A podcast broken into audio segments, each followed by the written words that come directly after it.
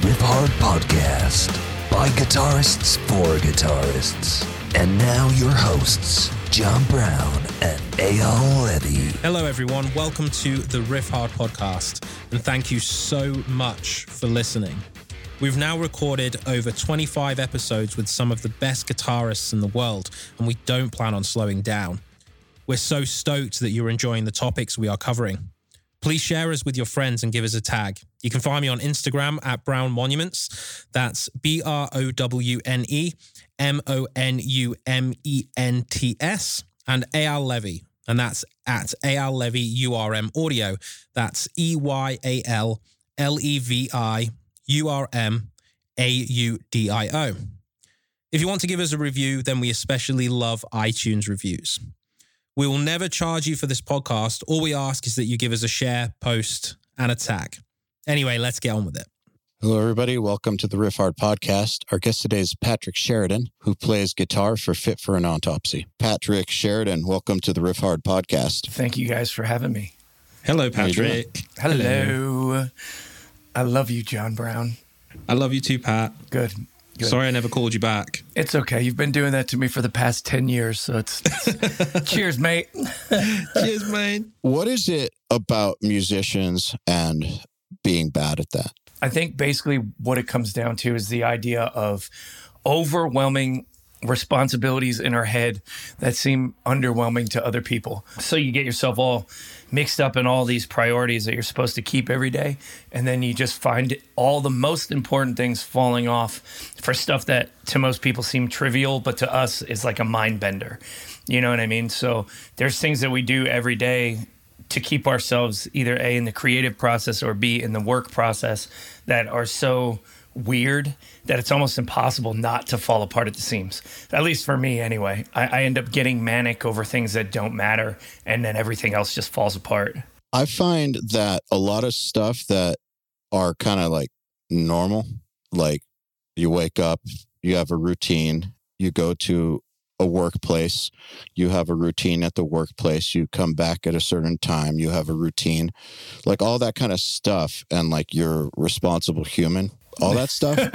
like, uh, I'm not wired that way. Everything involving responsibility and schedule and anything like that is I have to beat it into myself. Oh my God. The, the idea of being on time, being on time for anything is that doesn't even exist in my world. Like that's the most like that's the most responsible thing that we do as human beings, right? It's like be on time. You know, you have an appointment, be there when the appointment or 10 What about stage though? different. How how is it different? It's different because I choose to do that. I don't like being told what to do. I have a big issue. yeah, but you're being told what to do when No, you uh, no. bus call. No, nope, different. Bus call means that I can do the thing that I want to do tomorrow, right? Here's the difference. When you go to college, I pay somebody a bunch of money to tell me what time I have to wake up in the morning. But when I play music, if I don't show up on time, I'm sacrificing the thing that I want. You know what I mean? It's why I can't work for other people in the tattoo industry because I don't want to be on time if I don't have to. Like, if I have an appointment at one o'clock, I get there at quarter to one. If I have an appointment at two o'clock, I get there at quarter after one, regardless if the place opens at one or not. And be to be clear, my shop opens at one o'clock, and I, I rarely get there at one. You know what I mean? It's just Individualist to the death. one hundred percent. Yeah. I kind of think you have to be. Well, I mean, if you're not, you're you're sacrificing yourself for nothing.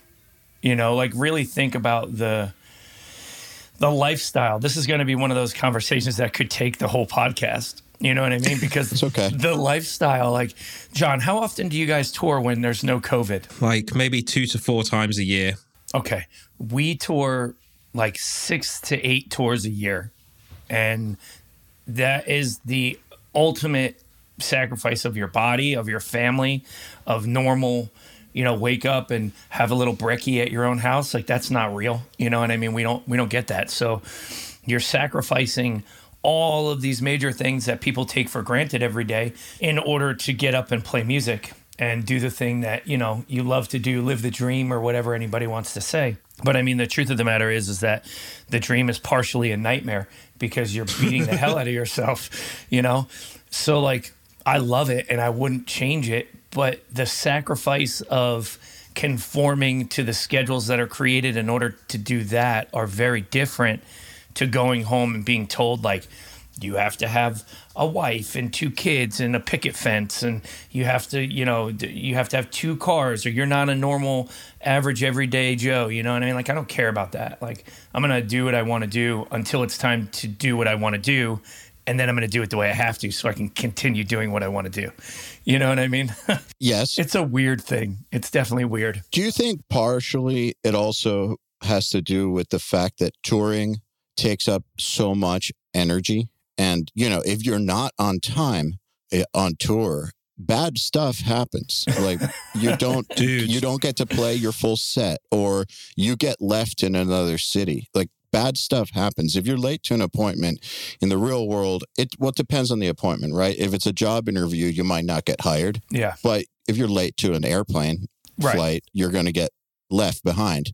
But that's your everyday on tour. If you don't make it on time to sound check, you're going to get fucking reamed.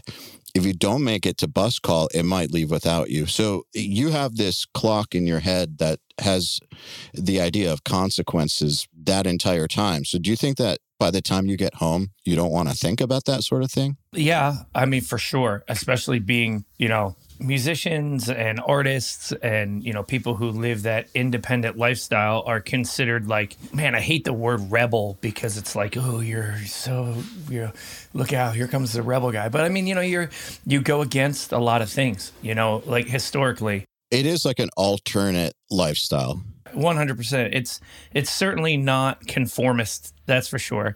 But then you find out in order to be successful, you have to kind of chomp at the bit a little bit and do what you're told. It's a give and take, man. So I guess maybe by the time I get home, because of my personality, like like you said, I never thought of it this way, but you, you know, I'm over being told what to do, and then I'm just gonna, you know, sleep till four o'clock every day and stay up till five a.m. and you know, play guitar and not care. And luckily, my my wife is very understanding to my uh, my mental disabilities, I guess we could say, because I do have a very hard time functioning through all those things. You know, um, I could never work a nine to five, especially at this point in my life. You know, at Me neither. 45 years old, I could never. If somebody's like, "You're gonna go work in an office," I'm like, "You better. That office better be filled with like, like speakers and party time and guitars and like, you know, it's not. It's not happening. Like I just, I can't. You know, I'm, I'm past that point. I'm functionally incapable of dealing with that kind of lifestyle. I don't know how people do it. I think there's um, the conformist thing that we're so re- rebelling against. I think the reason why it's so different on tour is because you're still the boss ultimately. You know, the Yeah. person that you're telling, you know, say, make sure I'm in the bus at this time. Right. You're actually paying that person. So it's a different perception. yeah, yeah. I'm gonna pay you to yell at me for 30 days. Whoa, what if you're an opener though? Ooh, let's talk about that. That's a good segue. Yeah, because if you're an opener, uh, you're not paying the headliner's tour manager Yeah, to but you- ream you for having a bagel. Yeah. Actually, Oh man, I have such a good story, but go ahead. Go ahead, go ahead. Go ahead. on the Avocado tours, then all four bands paid for the tour manager. Yes. It was always arranged that way. So it wasn't the headliner's tour manager. It was obviously it was organized by the headliners, but it was shared. So it was kind of like the openers were also paying to listen to the tour manager that was actually in the best interest of the headliner. That sounds like a semi buy-on kind of situation. It's some like BDSM stuff. Like you're paying. you know? Yeah. But uh I tour manage Fit for an autopsy. ah, so you're You in yell at them for the bagels. I'm in charge. I don't yell at anybody for bagels. I yell at people for partying after one o'clock in the morning. But other than that, like we try to keep it pretty chill, but we do follow a pretty strict schedule because this is a perfect segue into something really important. It's something that I, I feel like we don't talk about enough. As an opening band, you're subjected not only to the tour manager, but to every other working part in the entire tour because the person at the venue that goes to get the sparkling water for the band and and like you know the runner and all that they have more say than anybody in an opening band in my opinion when you're an opening band, especially if it's a big tour, you just shut up and play music. And the reason I say that is because we would shut up and play music when we are the opening band. You just have to. If you're the opening band on a tour, there's a reason why. And that means that tour can do something for you. So, yeah, maybe you're in, in theory paying to be there because you're making minimal money and you're you're not like you know hustling the the corners of the tour you know you're the you're the the warm up band you're there to get people in the door you're there to do a job and then get out of the way and shut up and smile even though it sucks and you're doing all the crappy things you have to present yourself in a professional manner. So, like what you're talking about as the opening band, I think a big problem, especially in the industry that we're lumped into, as far as like you know deathcore Uh, industry is a lot of those bands don't get taken seriously because they don't know how to do that. They don't know how to assume that role in the hierarchy. They don't know how to be professional and deal with the lumping that comes along with being the opening band. Because don't get it bent. Like Fit for an Autopsy is still a baby band. You know, we're still we're doing very well and things are moving forward for us, but we're we're not way up here. We're somewhere in the lower middle, you know what I mean? And we're very aware of that. Which is still awesome. Sure. It's it's amazing that we've moved from the way down the bottom $100 a night band up to a band that can actually make a living doing it. But then you got bands above us that are crushing the, you know, everything. But the reason a lot of bands in our world don't get taken seriously is because people don't know when to not say things. And for me, that's the hardest part of my job because, as John will tell you, I am very opinionated and not afraid of anyone or anything or saying what I want. And because of that, it, it gets me in trouble. So I've learned over the course of my career that sometimes I just have to shut up. For the greater good. For the greater good of my band and for the greater good of the genre, shutting up and being professional means that the next band that does similar things that we do is going to get taken. Hey, Fit for an Autopsy, they shut up and do the job and they're professional. So let's see if this band will be professional. And then some dummy says something about somebody online or runs their mouth and it's like, nope, never mind. Like door gets slammed on all of us, you know? And I think that's a big part of the industry that's a problem is there is a sacrifice and there is a point where you have to say, okay, like, yes, I want to live this non-conformist lifestyle where I do what I want, but there is a prize and a goal at the end of this. So let me work towards that and not only keep myself in in mind when I do it, but also keep the whole genre and the world that I come from in mind because if I act responsibly, the next band coming up is going to act responsibly and we're going to teach each other through action.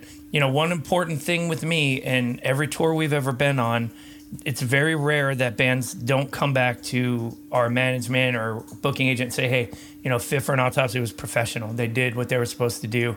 There's very minimal bullshit. Like, we've been on tours with big, big bands, and these two bands are fighting in the back room over bullshit, and we're just walk out and go mind our own business and get a cup of coffee and, like, not get involved. And that's the kind of stuff that pushes a band forward, pushes the genre forward, and and allows more bands from our world to get opportunity. So I think that's important, and I've always wanted to say that publicly, and I never really get the opportunity. there's one thing to remember for the listeners is that there's a big difference between getting on with it and just knuckling down and getting the job done. But then there's this gray area where certain bands like to try and walk all over the opening bands too. And I think that being outspoken in the, those situations isn't a bad thing. Yeah, I agree. There's still, you got to weigh out what the bigger picture is. It's very true. Um, war, war versus the battle. Well, it's risk versus reward in every situation. You know what I mean? Like think about think about this. Like you're out with a band that maybe you like or you don't like, but you're there to do a job. So you know what you're getting yourself into. Everybody has heard stories, everybody's heard things, you know, even about me. That you're coming on tour fit for an autopsy, you're gonna know that we do things a certain way. And that's just the way it is. So you get there and then all of a sudden you're a doormat. That is very hard to deal with. And I've I had a hard time with it, man. Oh, I know. Yeah. I, I, I am sure. And I got I got kicked off a tour in, in the beginning of our career because I refused to eat shit from a couple of guys in a band, and you know we lasted three or four weeks on the tour, and then it came down to a decision, and they were like, "If you don't like it, you can go home," and I was like, "Bye." and I just went home. You know, I was like, sorry, I'm out. I'm going home. And we left because we got treated so poorly for so long. I don't want to be either one of those bands. I don't want to be the band that leaves and gets kicked off a tour, and I don't want to be the band that treats people bad. You know, so there's a happy medium in there, and and you just got to figure out where you sit on those gray areas, like John was saying. You know, It's tough because by standing up to this situation, are you fucking yourself up down the line? right? And you you never know, right? So you got kicked off that tour, but obviously it didn't fuck your career up because here you are. But there are other people who get kicked off the tour and never tour again. Well, I think that that has to do a lot with people acting like children when it comes down to business. Like, you're not going to get along with everybody. It's okay that people don't want to be your friend. It's also okay that people don't like your band. It's okay that you go on tour with somebody that doesn't fully endorse what you do. Like, that's not what it's about. And I see a lot of people struggling internally with bands over things that just don't matter. You know what I mean? Don't don't put yourself in a situation where you're second guessing the value of what you're making or what you're creating because somebody didn't you know somebody wouldn't let you have an extra sandwich in the green room or you couldn't use the showers that night. Like yeah if they're motherfucking you up and down and treating you like shit the whole entire tour like yeah stand stand up for yourself. Don't let them walk on you. And it's funny like at the end of that tour that we got kicked off of, the tour manager of that tour caught wind that we had a headliner coming up, and he called me and said, "Hey, man, I really respect how much you stood up for your guys, and and the things that you were willing to do, and how you wouldn't sacrifice certain things. So I was curious if you guys need a tour manager." And you know, I kind of laughed because he was like, probably like one of the worst dudes on the tour to us because he was be, he's put in a situation by the headliner, you know, He was just doing his job. doing his job. He he got enjoyment out of it, and I could see it, you know. and uh, son of a bitch, but you know, he also told me he respected me and my my team for doing what we did, and that he wanted to work for us because he saw how I wouldn't take shit. And I, I thanked him and told him that you know we number one we at that point we couldn't afford a tour manager, but number two I wasn't willing to work with somebody you know who would openly shit on human beings. So we didn't work together, but it was still flattering to have a guy that I thought hated me come back and say, "Hey, I respect you." You know what I mean? So sometimes you got to know that, Kenny Rogers song, you know, know when to hold them, know when to fold them. That that situation was that was a hold them situation for sure. there was this one tour, uh, European tour, four band package where we opened. There were things that were agreed to before the tour, Sure. like how long the it would be after doors until the tour package started, hmm which totally went out the window. Oh yeah. day one. You know, it was like in the contract was like it, you won't go on until an hour after doors. Yeah. When in reality, it, it started to be five minutes. That was one of those situations where it's like, all right, I'm not going to fight this. We're going to let it go. However, it came to a head. The the vocalist in the headlining band is a known megalomaniacal. Man, I wonder if it's the I wonder if it's the same band. I'll uh, I'll tell you afterwards. yeah, yeah. there was this one night in Austria, in Vienna, and the club was weird in that you set up, you do your sound check, all that shit, and then everything gets stored under the stage. okay. So Oh, it's yeah. inaccessible. It's inaccessible once the doors open, right? Okay, so sound checks happen. Everybody's uh, stuff goes under the stage in the order, in the right order. And the band after us, their guitar player put his guitars under the stage. So we played our show, our show. We got off on time, and he couldn't find his guitar anywhere. Like he put it under the stage, and he couldn't find it.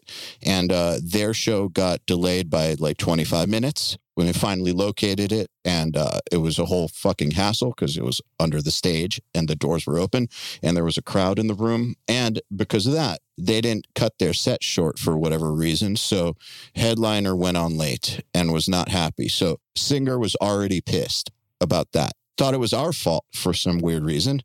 We had nothing to do with it. Then that was a night where none of the rider stuff was fulfilled. So we had no food whatsoever, which we didn't fight about either. What I did was uh, I went down the street, bought some pizzas for my band, and crew people, and uh, Yeah. we ate it backstage. Sure. Now it was a shared backstage, so we were in our corner. We ate our pizza, and it that was that right. Ate our pizza and uh, eventually got on the bus and left that night. Well, anyways, at like five in the morning, I got an email from my manager uh, saying that I need to apologize to the singer, uh, and he forwarded me an email that it said that Al uh, instructed his band to uh, to start the show late on purpose, delay everybody. Then they ate all of our food like ravenous dogs. Like he actually said, ravenous dogs. Yeah, so we got accused of delaying the show, of eating their food, and there. And he just went on and on and on in this email, and it was like all this stuff that just didn't happen. of course. of Our course. management did some promotion for that band, which was a big client of theirs. So they're like, "You need to apologize." Apologize? Are you For what? fucking crazy? I'm not fucking apologizing. Look, I couldn't. I couldn't do it. Yeah, I, could, I just couldn't. Like it. Just that was a that was a step too far. Like it. The breaking point. There was uh, no fucking way in hell I was going to apologize to that motherfucker for nothing. No. You talk about pizza and backstage stuff with my band, and they're going to tell you about the time that our tour and another tour linked up, and there was a $500 budget for each tour for food and catering and, you know, all the daily bullshit. So you get your buyout and you can go buy like, you know, $8 worth of whatever shit food you can afford to stuff in your face or whatever. So the headlining band on this one tour that was playing over the band on our tour. They like, you know, we like wove in where like we were the first band or second band on the other package, but then we were going on third. And we just, for like four days, these two packages came together.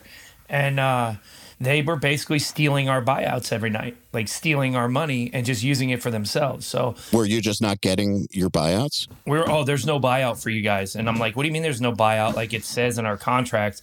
So we got to the point where we were pissed. Now I'll tell you a little secret about me, man. I'm not I'm not real good at shutting up. It's very difficult for me. You know, when someone's stealing your money?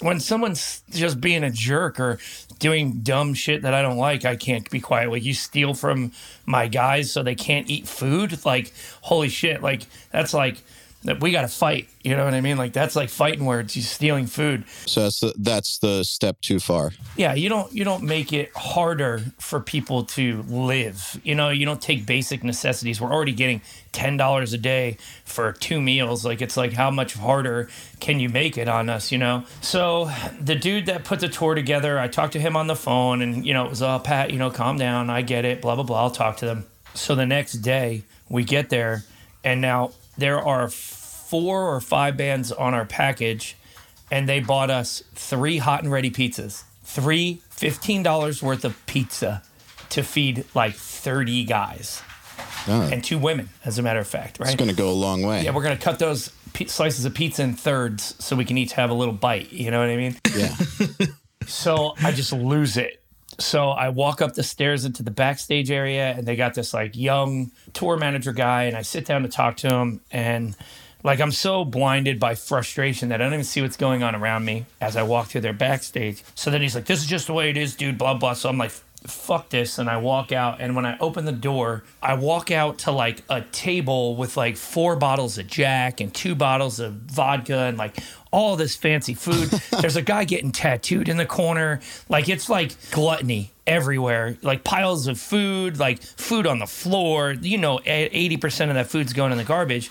And meanwhile, the guys on my tour are like starving. So I just I have to leave. And when I go to leave, the hot and ready pizza stabs me in the side, and I pick it up and throw it across the room at the guy getting tattooed, and the pizza scatters everywhere all over the room, and there's like people covered in pizza, and I'm like, fuck you, fuck your band, fuck this tour, I'm out of here, fuck all you guys.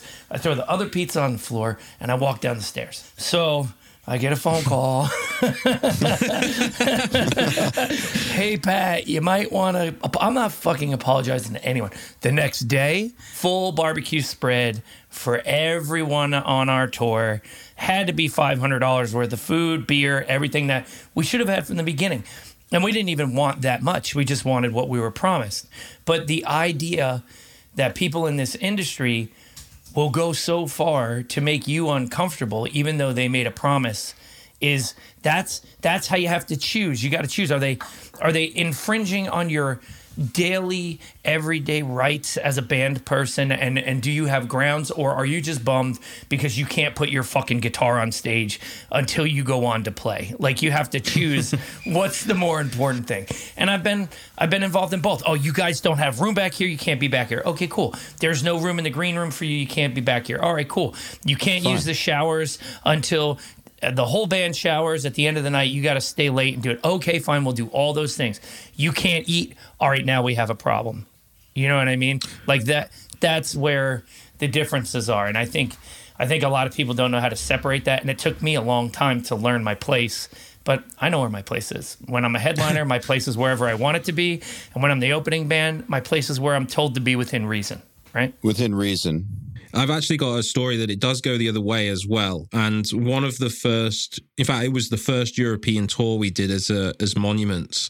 We were supporting Winds of Plague, Stick to Your Guns, and For Today. And I would say we were completely out of place on that package, but that's irrelevant. We played a, a show in Norwich, and um, we played to six people Awesome. because the promoter hadn't done any form of promotion and the package didn't even get the entire fee that was due Of course, yeah. but the headliner paid the bands in a way that the opening band which was us got our full fee Right. second band got their full fee and then whatever was left went to the headliner so that's an example of The good guys. the good guys, yeah, that actually, well, these guys are only getting paid this much each show. We can take the hit for this. You know what I mean? That's important too, right? As a headliner, that's important. Like, hey, don't take a merch cut from these guys. Take a cut from us, but let these guys keep all their money because of whatever. And then we pay the full merch fee. Or, hey, you know, there's not a lot of money in the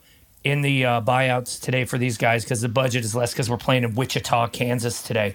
So let's just let's just take the whole budget for the entire tour and just buy a big meal for everybody and we can eat together. You know what I mean? Like those are the kinds of things that you want to do. You know, oh these guys are they don't have a lot of money, they don't have strings. We get strings for free. I'm going to give these guys 20 sets of strings to help get them through the tour. Like we do things like that because no one ever did it for us and maybe we can teach people like hey, if you pay it forward and do it for the next guy, we can change how touring is. You know what I mean? But there's not a lot of bands that give a shit about that. Like that's that's an, an anomaly. You know what I mean? I, yes, to a degree, but obviously there are good people on tour as well. Yeah. Um, that's one thing always to remember. The Trivium guys taught us a lot about being good to people. Yeah, They they really did. Matt Heafy and his whole team, like, re- they support the crap out of us. I think because they got treated like shit a lot Yeah, coming up. I think so too. I think people still Yeah. give that band a lot of shit, which seems crazy because they've been, you know, they're like a staple now. You know, they're like they're here because they should be here. They've been here for a long time, so it's it's interesting to me. Yeah, it man, when they first came out and for those first 10 years, 10 years, for the first decade of them being a well known band, they were shot on so much. And not just from metal fans, like from people in the industry, they were constantly treated like shit. So I'm sure that they have some sort of an ethos about not being, not treating other people the way they were treated because it was, it was brutal. It's weird when you see a good band get treated poorly. It's because they were so young when they came out, I think, that people were like, who are these fucking kids? Blah, blah, blah. Matt's got a swoopy haircut. Fuck that shit. Yeah, But I mean, yeah, dude, they've been around almost 20, they've been successful for almost 20 years now. That's not a, that's not an accident. yeah, it doesn't happen by accident. You know, that happens for like a year or two. Okay, I want to talk about that for a second. Since we're talking about misconceptions and things that people don't uh, really understand, there's a perception, mostly from the outside. You find this perception a lot in local scenes, which I think holds a lot of people back. That uh, any band that's successful, there are rich parents involved, or industry plant, or it was put together by a record label, or any one of these many bullshit things. What are your thoughts on that? Well, come on tour with Fit for an Autopsy for a month and sit in our van and eat peanut butter sandwiches, and then talk to me about the the uh, backing that we have from other people. I mean, all right, look, we're with Nuclear Blast now. That's amazing. They're great when it comes time to record a record. We have a lot of help from them. Um, we have we're self managed. So there is no management company involved in what happens with Fit for an Autopsy. It's Will and then me. And, you know, we have some help in the industry because we have some friends, but we do all our management stuff. Up until, I don't know, a few years ago, we were a 250 to $500 a night band. And that's what we lived on. And that's what we did. And now we're doing better, and that's great. But there's no industry backing for bands that are doing well. Like I have seen bands like in our world, like let's take a band like Whitechapel. They're a baby band when I met them, and they were doing the same thing that every other band does. And then they started doing well. People realized that they could make money, and then the wheels started to turn, right? So then they got picked up by the label, they got the right management, they started moving forward, and then they started making money and becoming a bigger band. There is no prize that you get before you put in the work. You put in the work, and then if you can generate money for somebody to go out and buy a new BMW or Bentley or whatever the hell it is that they want to drive, They're going to help. then they're going to jump in there and they're, you're going to jump in bed with them. And it's all about how you position yourself from that point forward. You know what I mean? So it's hard to say that that doesn't happen because I'm sure here and there it does. Like somebody finds a band super early on, like, hey, Here and there. yeah. But Yeah. the most of it is guys like me and you and John and everybody else who ever played in a band taking the big sacrifice to hope to get the, you know, minimal career that can come along with being in our corner of the industry. It's funny. A lot of people thought that my dad bought me my career because of his classical music career. It's like, know, do you have any idea how far removed the classical industry is from metal? Yeah. They are two worlds that don't they like don't even exist in the same galaxy. I would imagine your dad was probably pissed at you for, Yes, for, he was. for playing in a Yeah. metal band. He was like, "What are you doing? This is garbage." Yeah, he he was he was not pleased and he had zero contacts or influence whatsoever in this world. I have a theory that sometimes if you have just the right connections and you happen to come across them at just the right time and they're like your cousin or some shit like that, you might get let in the door.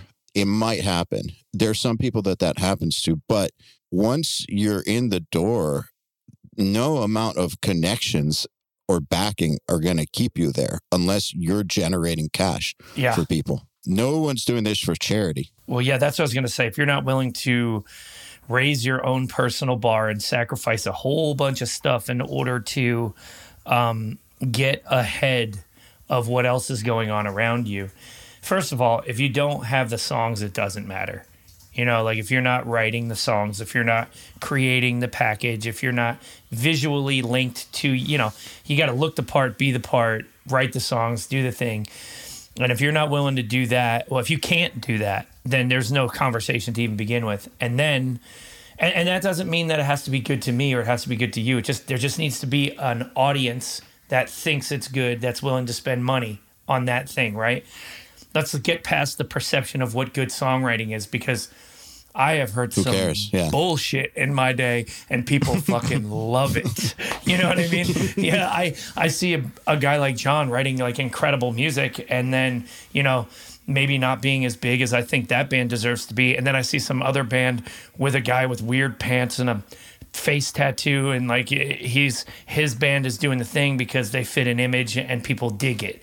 You know what I mean? So there's no there's no way for me to say what good songwriting is or isn't, but what I can say is if there's not some substance there for people to grab onto, then th- nobody's going to give you money to do anything.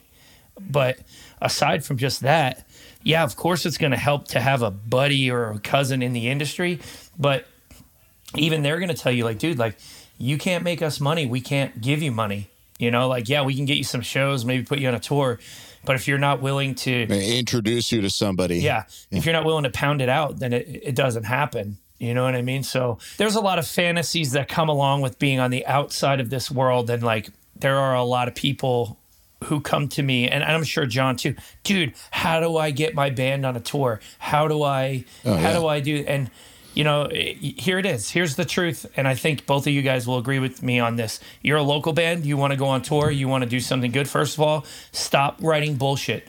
Go watch good bands live and write good songs. Because I'll hear a good riff watching a local band, and then it'll just go off into something that I'm just like, all right, I'm lost now. I'm, I'm off this. But there's you know, a lot of these bands have some things that could be good. So go focus your songwriting. You know, take some courses online, learn some different things about songwriting, write some good songs, and then play every local show that you can play for no money. Be cool. Don't walk around like you're hot shit. Let the local band or the touring bands see you get on stage, play, get off stage. Don't let your drummer break his fucking cymbals down on stage. Don't break your pedal board down on stage. You take your shit, you get it off as fast as you can, get on, get off, play a good set, perform the right way, and do that as many times as you can. Impress your local promoters. Then they'll put you on bigger shows. Impress the bands that are touring. Get to the point where those bands are like, oh, I hope this local band plays. You know what I mean? Like, do all of those things. And if you can do that, you start to make a name for yourself in the industry and people pay attention. And when they pay attention, then you can start to move forward. Don't ever try to make money. Don't think that, you know, oh, well, I don't want to have to sell tickets. Well, go sell the freaking tickets and play the show with the big band and shut up. Like, you're not that cool. I'm not that cool. Like, you think that I never did that? I did it. We all did it. It's what you do. And, and just get over it and then maybe your son won't walk in the room during your podcast and uh, you can go on tour and make a bunch of money So, out of curiosity, how long were you in local bands for? oh my god. Right up until fit for an autopsy. I mean fit for an autopsy was a local band for like a pretty long time you know?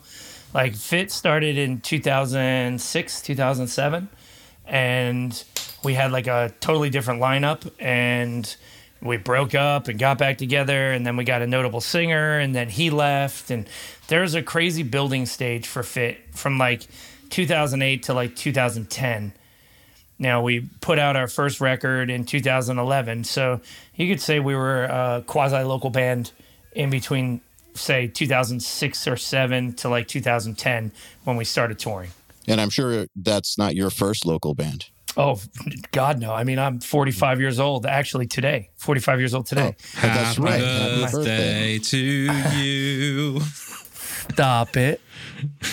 so, uh, yeah, I was in a bunch of bands before. I was even in some like s- smaller, like touring local style bands that would do regional stuff. And then, yeah, it's been a long road. That's for sure. So, two things come to mind. One, a lot of people, once they pass 30, if it hasn't happened yet, they think it's over. That's bullshit. Exactly. That's what I'm saying. It's you're proof that it's bullshit. But was there ever a point where you were like, hmm? Because, dude, the 30 line is when people start quitting touring bands.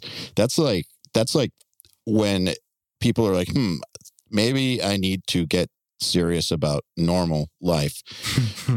Did you No ever have way.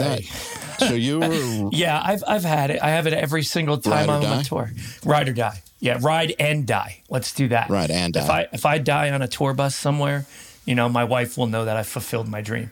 You know what I mean? Like, okay, so yeah, people say to me, "When are you going to give up that kid stuff?" And it's like, well, I'm sorry that you hate your life, but my life is rad. You know what I mean? Like, I my biggest issue is that I'm not good at doing what people tell me. That's my biggest issue, probably. Like, my wife will tell you that I'm not good at, hey, man, this would be a great idea. And if I don't want to do it, it's like, nope, not interested. and that, that has become much lesser, you know, but I've seen a lot of, a lot of punk rock guys in my day, not so punk rock anymore. You know what I mean? And I don't think, I don't think your convictions and your um, and your overall mindset as a human being change as you get older, unless you're willing to let them change. by change, do you mean devolve? Devolve is a great is a great way to describe people who quit touring Some. because it's like I I have this dream, right? Now, it doesn't mean your dream can't change. Like maybe you're a touring guy that realizes, man, I really want to be an engineer, or I want to have a podcast, or I want to do a thing, or I want to have a different career. That's not giving up on your dreams. That's realizing that at that point in time, that dream isn't the same prize for you that you thought it once was and you move on to different things. Correct. but it, it doesn't mean that you change your convictions or your mindset. Fuck authority. Fuck the cops. Fuck this. Fuck that. Blah blah blah. Well the police have a great pension plan so i'm gonna be a cop now. No get the fuck out of here. You you hate cops you hate cops. You don't do that you know? So you know maybe that's a bad example because i don't want to offend anyone but i mean the truth of the matter is is that what is what is your sacrifice? Are you changing everything about your life because you really want to? Because if you want to, if you've had enough and you're like, fuck this, I'm done, we're not getting anywhere, then fine. Go for it, find your next chapter. But if you're quitting because it's oh, it's too hard, it's taking too long. Like, well, you know, a, a billionaire is not a billionaire because they're willing to quit. You know what I mean? A person doesn't get you know you're not you're not in, in the top 10 on the music charts because you were willing to quit. You're you're willing to work and sacrifice. And while at 45 it's harder than it was when I was 25 still not I haven't reached my goal yet. So when I reach my goal then I'll sit back. And if people have an issue with that well that's their issue. But when I'm done I'm done and I think that that's a big problem in this industry. Everybody wants everything so quickly, they don't realize that it's there. You just got to figure out how to get to it. And that doesn't happen overnight.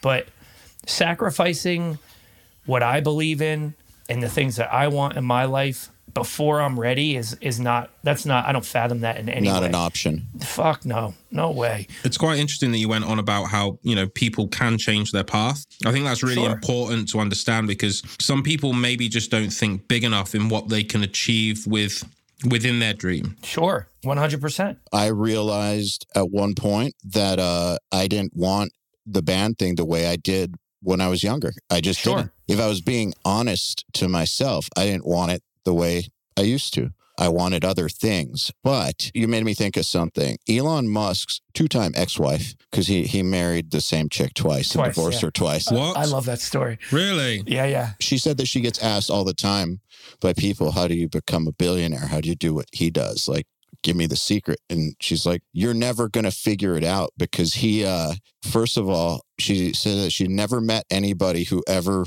could outwork him. like, he outworked every single person that he's or she had ever met. And he was willing to have it all crash and burn multiple times. Uh, he was willing to be poor, willing to lose everything at any moment for the things he was doing. And those two qualities are super rare. Yeah. Most people are not willing to watch everything burn down. And then most people also don't have insane work ethic. Well, in order to be in a band in this day and age, there's so many people trying to do it. And people say, oh, the music industry is, there's not as many bands. I'm like, I don't know what side of the music industry you're on. But from my angle, there's a lot of people that want the prize. It's all about what you're willing to do. Can you wear the same underwear for five days in a row? You know what I mean? Can you do that? Can you wear the same pair of underwear for five days? Can you go a month living on peanut butter sandwiches? Can you not see your wife and your child for a se- all right so the the this is a great example so we did this tour with Art is Murder. Um, we tour with them quite often. They're also another great band to be on tour with if you know how to do the thing. They they're very good to you if you if you're performing properly. We did it was Japan, Australia, and then we flew to Europe and did Europe with Sepultura. I flew from Atlanta to LA did NAM, from LA to Japan, and then did bullet trains around Japan every day. Woke up at five in the morning every day, went to the venue, loaded in, played a show, left back at the hotel by 1 a.m., took a quick shower, went to bed, slept for a few hours. And it's funny, it was three years ago today. I had my birthday in Japan. So this is like really relevant right now. And then we finished that tour. We flew from Tokyo to I believe Singapore and Singapore to Brisbane. And then every day we flew from show to show, which was go to bed at 5 a.m. or I'm sorry, go to bed at 2 a.m., wake up at 5 a.m., get on a plane, fly, unload, play a show, pack it back up, get back in a hotel, sleep for three hours, get on a plane, and do that for eight days. And then we flew from uh, Brisbane to Sydney, Sydney to Dubai, not Dubai, to uh, Korea, I think. I don't know, one somewhere in that region, and then to London Heathrow, and then Dusseldorf to do a 32 day tour with Sepultura. And 75 days of straight touring with something like 15 flights back to back. I'm pretty sure I slept for 45 minutes for 72 days. I don't I don't remember sleeping, right? So when you say, "Oh man, it must be so cool to do that," no, it's fucking not. It's awful. It's self torture. Yeah. You literally have no idea what's going on. You're on autopilot. You're playing shows, and you're convinced in your head you're playing terribly, and then you watch the video and you're like, "Well, that wasn't as bad as I thought it was." You know what I mean? Like you're you're sacrificing your body and your your health in order to get this dream. And when you are in it, if you really want it, you don't even skip a beat. Like my wife is in the room right now. I thank you, babe. I slept for I think 60 hours. I came home, I went to bed, I woke up, I went to the bathroom, I had a bite to eat, I went to bed, I woke up. Like she thought I was gonna die. Like I literally slept for like four days straight. You know what I mean? And I wouldn't change it for the world. It's the craziest experience, and like the challenges of it, and being able to function through that. Like that's not normal. People can't do that. No. Normal people aren't willing to do that. Nor do they want to. Right. So like, you know, drooling on yourself at 40 years old because you haven't slept for, you know, 9 days and you're you're surviving on coffee and like like salted meats in Europe like it's not it's not what everybody believes it is. You know, even the big the big guys have to sacrifice like that too. You know, it's not easy. It, it doesn't matter how big you are. Travel still takes a toll. Hmm. Even if you're flying first class, it, Even if you're flying first class, it still takes a toll. You could be flying in your own private jet and you're still going to get beat to hell. yep. You know what I mean? It's hard. So I, I know I'm kind of rambling a little bit because I'm like waxing poetic with my memories in my own brain. You know what I mean? Like, look at how wonderful this was. But man, it was it was some of the most amazing experiences, and I saw some of the most amazing things, all packed into like 72 days. But at the same time, like I took 14 years off my life. You know what I mean? Like, Yeah. do you remember when we saw each other at that? Was it? um Yeah, it was when you guys were in Denmark, right? No, no, no, not that tour. That was the when you came out to see us. We were playing together in the same. I was talking about that first festival that we played With full force. with Full Force Festival. Yo, I barely remember talking to you. I was gone. was that was that was that the Sepultura tour? That No, no, that we were out on a festival run Yeah. and we were doing some headliner dates and we were doing some festivals. And with Full Force Festival, we played main stage a few bands before Slayer. And it was incredible. It was one of my first festival experiences, but you guys played, and I remember your set was incredible.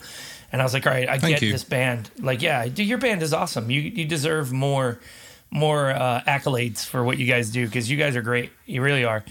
And um, so we played that fest. That was the first time I met Nurgle, and I barely remember anything we said to each other.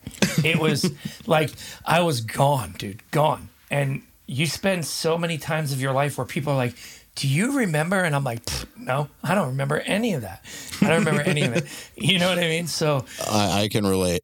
yeah, mind eraser. Out of curiosity, all that said, I think that part of what's important here is that just acknowledging that there's no real fantasy life out there when it comes to something that takes work to build. And no matter if it's your dream or not, it's going to take a lot of work and it's going to be very, very challenging. But pointing those things out is very different than complaining about it. I think it's important to be honest about the reality of what it takes to make something happen. At the same time, though, uh, that said, because touring is a motherfucker, what is the prize for you? people. Okay, this is a really cool thing for me. This is something that means everything. So I'm sure we're going to get into like the the writing aspect and stuff with Fit Yeah, for an we'll- we'll autopsy. For Fit for an autopsy, my job is to tour. That's my job. So when I get on stage and I'm screaming into the crowd because I'm when I'm on stage, I go for it. You know, I put everything Yeah. I can in, and I'm screaming into the crowd. And there, there's like a handful of kids looking me right in my face, screaming right back, and they they have that feeling and that connection. Man, that's it. You know, whether I make a hundred bucks, five hundred bucks, or five million dollars, like that will never change for me because there was a point in time when music saved my entire life. Like I was if I didn't have music and like a handful of other things in my life, like I, I would be dead or in jail, like for sure. I've had a crazy life. I've done a lot of wild stuff, and like music pulled me away from a lot of things. Music and tattooing really, really saved me.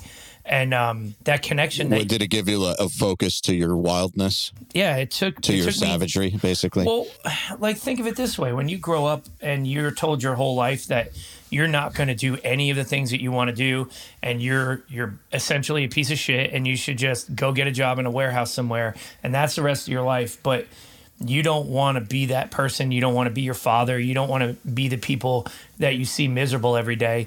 Like you're just convinced that your life is just going to be shit. You know, I was convinced for a long time my life was going to be shit, and once I fell into these two industries, I realized like there's something out there for me. And the reason that I have it is because of the people that care about what I do and care about what we do, care about what John does, what you do, what we all do.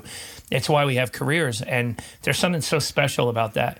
There's something that you can't fake that. Like when I'm at the merch table and I'm selling our merch because I don't care about being out there and getting, you know, asked to sign a million things and hang out and talk and punished with all these questions. Like, those are the people that make it possible for me to do this. So, anybody that's watching that's a fan of the band, like, you're the reason that I do this. Like, the tours and the people and the, the handshakes and the hugs and the, your music helps me through so many things. And, like, now we have a platform where we can do cool stuff and, like, donate money and, and like help people that need help. And I needed help when I was a kid, and music helped me. So now I want to help other people who need help. You know, the the young kid that has a bad home life, or the the kid that doesn't know where he fits in, or where she fits in, or where who whatever. You know, like what what their life is, or you know, somebody who needs something to connect to. Like the idea of being that connection is incredible for me because that's what you know. That's why I'm not. You know what? Why that's why we're here talking now because I have that, and that's really why I love it. I agree with you that you can't fake it um, because you can't fake an audience that cares. You can't buy that and you can't fake it. No, and you can't fake being a player that cares that they are there. Yeah. I've seen it with my own face. I've been, I've met people that are, yeah, hey, hey how's it? Go? Like, no, I'll never do that. I don't care how tired I am. I don't care how shitty I feel. I don't care if I'm sick. I'm gonna get off the bus. I'm gonna go or van or whatever it is we're traveling in. I'm gonna go play that fucking show. I'm gonna puke off the side of the stage, which I did in in the crowbar in Brisbane. I threw up twice because it was so hot. I'm gonna throw up off the side of the stage and continue to play until I can't, until they got to carry me off, and then I'm gonna go meet everybody. I'm gonna say, hey, how you doing? I'm gonna, hey, thank you for coming out. Can you sign my shirt? Yes. Well, it's weird that I'm signing in a mirror shirt, but sure, I'll sign your shirt, no problem. you know what I mean? You know, it's, and John, you're laughing because you've done this before, It's but so weird. But It who the fuck cares? Who cares? I'll sign It's- whatever you want. I think the main You know? thing to, to remember about these people is that, that them meeting you in that moment for that 10 seconds could literally be a life or death situation for that person. Yeah. And it is, uh, it's, it's really magical. It is. Yeah. And who am I to decide the parameters of something that important to somebody else? I mean, listen, I've also had the opposite end of the spectrum where I've had to be a little shitty to get my point across to people. And, and that's true too. Like, as a fan, maybe remember that I'm doing this every single day, and sometimes life gets in the way. Maybe something's going on at home or something is happening. So sometimes when you meet an artist and they seem a little disconnected, it's not always because of you or because they don't want to be there. Maybe they're trying to be there, but they have their kid might be sick or something might be going on at home, or maybe they lost. died. Yeah, you lose a relative or a pet. There's a lot of things that come with that, but also know that I want to meet you. John wants to meet you. People that care about the people that love their music, they want to meet you.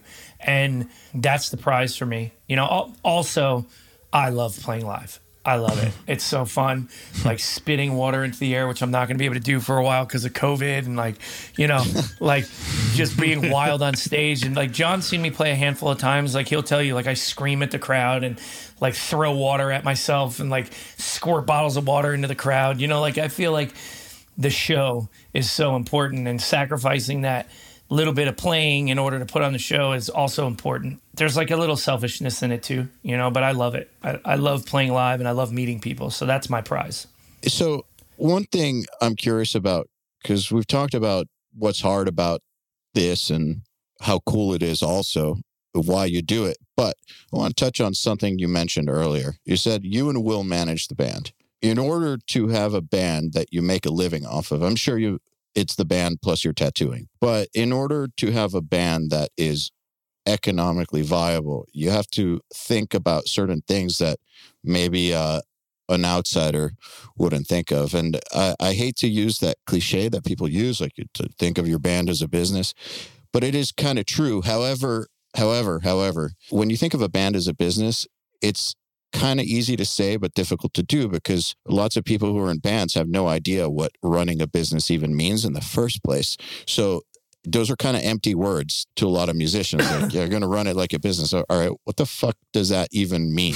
so, yeah, like, what do you know about business? So, that said, I know that you guys do run it like a business. So, can we talk about what that actually means to you? When I say we manage it together, let me be very, very clear. I deal with all of the tour stuff. I deal with all the logistics, all the things that, say, a manager would handle on that side of things. And Will mm-hmm. generally deals with the business stuff. Will is extremely business minded and very smart, smart. Fucker. Very fucking smart, man. Like he understands it. And um, he's good at branding. He's good at aligning yourself with certain things, and he's he's great at writing music. Like he's he's the full, you know, the total package. Like if I was to marry anybody, it would be Will Putney. You know, he's the total package. and also one of my best friends in the world. So like I learn a lot from him, even in how to run my tattoo business. So you know, we split the management responsibilities. He handles a lot of the things in the background, and you know, because I'm a hothead, like I said, I'm like, ah, fuck this, we'll fucking burn it all down. And no, we can't do that. We have to do this, you know, and and that's a lot of our conversations. So yeah, you have to run it like a business, and you have to remember that there's a creative bottom line and then there's a financial bottom line, and you have to figure out where those two things meet and how they meet together. And what I mean by that is like you can only do as much as you can do within the budgets that you're given to do them. So you have to be creative in the way that you put together a record, creative how you use your money for certain things. Do you really need to do this as opposed to doing that? And let's put your money here instead of putting it there. And it's gotten easier since we moved on to a bigger label and our budgets are better. But like when we were on our last label, E1, we didn't get as much for a record setup. We didn't get as much for recording. We didn't get as much for all those things. So you have to kind of learn how to creatively use those budgets and how to raise money on your own in order to keep that wheel turning. And I think that you know the whole creative business solutions like the idea of that is really applies you know like how can i stretch my budget who we could do one big fancy video or we can hire one guy to do three videos that fit within our budget and then maybe not have as great music videos, but then get that sick drum room that we wanted, or get this thing that we want to use in order to make you know the the tone of the record better or you know Will can buy some new mic pre's because it's really going to help us. And you know what where does your money go in order to do all that stuff? Not that Will would ever need any equipment but just saying like I think he's good on that. Yeah he's good on that. But I'm just using it as an example. Oh, we're going to buy this head you know because it sounds incredible and we want to reamp with this head. So we're going to put some money towards that and then we're going to take some money away from this. You know like that applies to the everyday of being in a band you know, okay, we got money here. What can we do to, to either A, make it into more money or B, make the live show better? You know, C, make the record better. You know, like what is the most important thing? Like those kinds of conversations are things that happen between me and Will pretty often. And it's usually Will just calling me and saying, Hey, I want to do this thing. And me going, Yeah, I'm a caveman. So that sounds perfect. Are we going to be able to tour? You know, and he goes, Yes, it'll make it easier cool, let's do that. You know what I mean? Like, perfect. That sounds great. So I think the most important thing is figuring out if you can do that or not, right? Do I pay somebody 15%? Is that the smart road? Or do I try to do it myself? Well, for some people, it is the smart road. Yeah, absolutely. Because they don't know anything about business. and not only do they not know anything about business, but aligning yourself with certain people can help your career right? We all know that. Everybody wants the booking agent with the most power because that dude, people owe that guy favors. So that means that your band can get a bigger tour because you work with the big fancy, you know, booking agent guy. Everybody wants to do that. But is it in your budget? Can you make he or she or they or them the proper amount of money in order for them to want to work with you? And is it smart for you to sacrifice that money at this point in your career? Are you getting too big for your britches or are your britches too big for you right now? And that's a really important conversation that you need to have with yourself and with your bandmates. It is because one of the biggest mistakes that bands make when going for the big time manager or agent when they're not ready for it is signing on and basically losing all their momentum and wasting all this time and money because they're not big enough for that person to care. Yeah. And so that person's going to deal with all the other artists on their roster that makes the money, and you're going to end up lower than last priority, basically. yeah. Which doesn't help you, doesn't help anybody yeah, they take your stapler and put you immediately into the basement. You know what I mean? Like you're you're definitely not getting the uh, the attention that you can get. And, and this is this is a great example. And I know John will be right there with me on this. I was working with a pretty big company for a few years, and then I felt like I wasn't getting exactly what I wanted. So I went to a smaller company and became a little bit of a bigger fish in a smaller size pond. And there are benefits to that at the right time if you're making those moves at the right time. And, you know, you have to learn when you are either growing out of your pond or if the pond is turning into an ocean and you're not contributing to yourself to keep up with the growth. You know what I mean? Like, yeah. I see a lot of people making these mistakes. Like, there is certainly um, a, a, place for people to be, you know, in the big the big wheel. You know, you get with a company or a label or whatever, and they're big and they have lots of bands on that label, or lots of bands are endorsed by that, or some very popular people work with this company. So now you've aligned yourself with these people, but now you have to do what these people do in order to stay aligned and not keep falling down the ladder. Yep. There's work, and we keep talking about work, right? So I can use my endorsement with Ibanez as a very good example of that. We came in there and I was, you know, talking to Tim about doing music videos with the Ibanez thing, making commercials for the guitars that we're using. We made videos out of our own budgets and sent it to Ibanez, and and we did all these things because we knew that they're not going to give us the same attention as the Steve Vai's and the Paul Gilberts and the Herman Li's and the and the guys that are with this company for years and have longevity. So you have to create your own path. Just because you have James or Jamie T booking agent booking your band and they have some strengths to them, it doesn't mean you benefit from those strengths if you're not willing to put the work in. It all comes down to you, right? Yep. So then you have to figure out do I want to do that or do I want to be a bigger fish in a smaller pond and and be the guy or girl or team that has the ability to say hey we're one of your bigger artists so we deserve a little bit more of this and figure out where you fit. You know what i mean? It's it's a really tricky thing when it comes to the business of a band because it's so simple to get caught up in that you know oh man i'm gonna I'm going to be with this team and they're going to do amazing things for us. And then it's like, we've been with this team for a year and they haven't done anything. And it's like, yeah, just because you're on a team doesn't mean you're instantly the, you know, the, the star pitcher of the team. You got to pitch and prove that you're good at pitching. And then you can, you can be the, the guy or the girl, you know, like you, it doesn't work that way. You know what I mean? And yep. again, that com- that's the dream, right? Everybody thinks, the fantasy of the music world. Oh, if we get on, you know, this record label, we're going to be huge. Like, nope, that's not how this works. People have that perception that when you get on a big label, it's like, oh, we're automatically going to be big. And then they don't think about the actual mammoth of work that gets increased to the work they were already doing in order to make it happen. Yeah. Yeah. Yeah. I think, I think we put out three pieces of music in a year and a half. Three albums. Right? We did a full length record and then we did a split and then we did another record right behind it. And that is, people are like, you're crazy. And I'm like, yeah, but we're growing and this is working.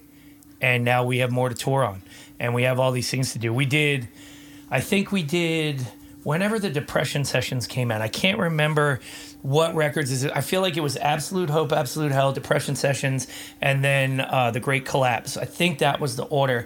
And they came out in a very close proximity. It was less than two years. Those three pieces of music all dropped at the same time. So we did a full length record, and we did an original and a cover, the Nine Inch Nails cover, and Flatlining. And then we released another full length record, all within a year and a half of each other. The work that goes into that and we toured the whole time. So, you know, we have some advantages to having Will at home, you know, writing or whatever, but like we didn't stop touring. We did some of our most like most important touring in that cycle. So imagine that like people telling us like you're doing too much and it's like, well, that's what you think, but I don't think so. And it worked. You know, like it it paid off in a way where like we we grew as a band. You know other labels became interested in us. They saw you know people saw how hard we were hitting the pavement. We got a bigger booking agent. We got more people working with us and and we made steps. And i'm not saying we we we in a way where it's like hey look what we did. It's just like this is what worked for us. And and the work is there. When you're willing to work you know it, it pays off and if the product is good, it pays off. It doesn't matter what label you're on or who you're working with. They're not going to do a thing for you if you're not willing to burn the candle at both ends. They need something to work with. Absolutely. They're not just going to invent something to work with. It's like uh, when you hire, like when a local band hires a publicist thinking that that's going to do something for them. Well, newsflash, a publicist needs a story to push. if you don't have a story, what's what do you think is going to happen? Yeah, news at 10, band pays me a $1,000 to write a story about them. There's your story. exactly. you know? Exactly. Yeah. It's it's hard yeah, the, you got to think about the fact that these people in the industry have their own problems and their own priorities, and they're just trying to do a good job at their job. They need something to work with. If you don't give them that, they're going to work with some the other people who do give them something to work with. Yeah, like look at look at it from again from a business perspective. Like if I own a business and I have 3 people working for me and person A makes four times as much money as person B and person C, person A is going to always benefit from their hard work. Person B and person C will get treated to the minimum standard that everybody deserves to get treated. But person A is a go getter. They are willing to work hard and do the things. So they're going to benefit from that. When it comes time to say, okay, there's extra here, who gets the extra? It's always going to go to the hardest worker that's benefiting the business because you want to keep that person in your business so they continue benefiting the business. And that's how business works. You know, the squeaky wheel gets the grease. Well, the squeaky wheel is the one that's usually making you the most money. That's the one yep. that's going to get the grease. So you want to you want to be the person or band or project that gets the most attention. You got to be willing to put in the work. And if you're not getting paid a million dollars a show, then you play enough shows that you are making the money for that person or team to pay attention to you. You know, it's it's again we're back to self-sacrifice. You know, yeah, it's, it's what it always goes back to. It always does. You know, one thing that you mentioned in the pre-interview, and you emphasized actually that for your band and any band is the huge need to control debt. And this is something that oh yeah. This also doesn't get talked about very much. And this is the crusher of so many bands, you know, whether it's the debt from your label advance, rentals, flights, whatever whatever it is you need to make sure that it's paid quickly and completely. Can we talk a little bit about how debt control has uh, helped you guys stay active and reasonably comfortable? So here's what happens when you're in a band. You're not making any money forever right? So a lot of bands don't control their debt from the beginning where they feel like all right i'm just going to dump everything into this and i'm going to do it in a way where it's going to cost us some money and then we're going to sacrifice it and we'll balance it how we have to. And that happens with everybody in the initial growth stage of a band because there's no money coming in. How's their money going to be going out? So you just have to learn how to kind of balance it and use the resources that you have available. So then you go through that first couple of years of struggle and then you start making a little bit of money. So instead of taking that money and putting it back into the band to control the debt, you immediately go out and you're like, yeah, I'm making money. I could have some extra tacos for dinner tonight. And you, you waste a little bit of money. And then that becomes habit. So the debt pile keeps going and going and going because you want to be able to live this comfortable life instead of realizing, hey, let's get this debt under control. And then in a year or two, I'll have more because I won't have to pay out anything. You know what I mean? So you get in this cycle of spending and then not paying off, just paying the minimum. And then you end up with a hunk of debt that's too big for you to even control. And then you have to sacrifice even more than you would have if you would have been smart about balancing your checkbook. So I think that's a big misconception in the industry that like oh once you start making money it's yours it's like no once you start making money you have to reinvest and you reinvest in a way that number one you get rid of your debt and then number two you build things about the band we're making a little more money but we are now buying more gear for live. We just talked about buying a uh, a new in-ear rig, and anybody who knows anything about that knows we're going to spend ten to fifteen thousand dollars on an in-ear Yes. rig now. But that's money that could be in my pocket. That's money that could be in Tim's pocket or Blue's pocket or Will's pocket or any of our pockets. You know, Hosey and I'm sure could use the extra money. Joe could use the extra money, but like we are going to put that back in to make our live show better. So when we do get back to playing live shows, we can sound better and people will be more impressed and tell more of their friends of how good we are and have bigger shows. And then that will translate into bigger venues and more money. Back to sacrifice. Right. But people don't think about that. So you really need to control your debt because putting yourself in a hole is going to ruin the project. And that's a big reason that a lot of these folks quit at 30 and 32. Like, I'm too old to be carrying this band on my shoulders. Well, if you made the right decisions in the earlier parts of the band and started setting up things so you didn't have to worry about this big chunk of money you it would be easier to struggle because there would be less and we played our last show march 13th in philadelphia from what i understand we were one of the last shows in the country that actually went from start to finish you know what i mean? So that was the first day of a 30 day tour. We had easily $30,000 worth of gear and merch and crew and sound guy and rented uh, a, a t- you know a table a, a, a board and you know all these things that we because we were you know going for we're playing under Thy Art. Like we had to do the thing. You know we had to look good. So we put all this money into it and then they were like go home grand opening grand closing tours over go home. So then we had all this debt and we had you know 20 odd thousand dollars on the credit card and we owed the merch company 15 grand and we had all this money.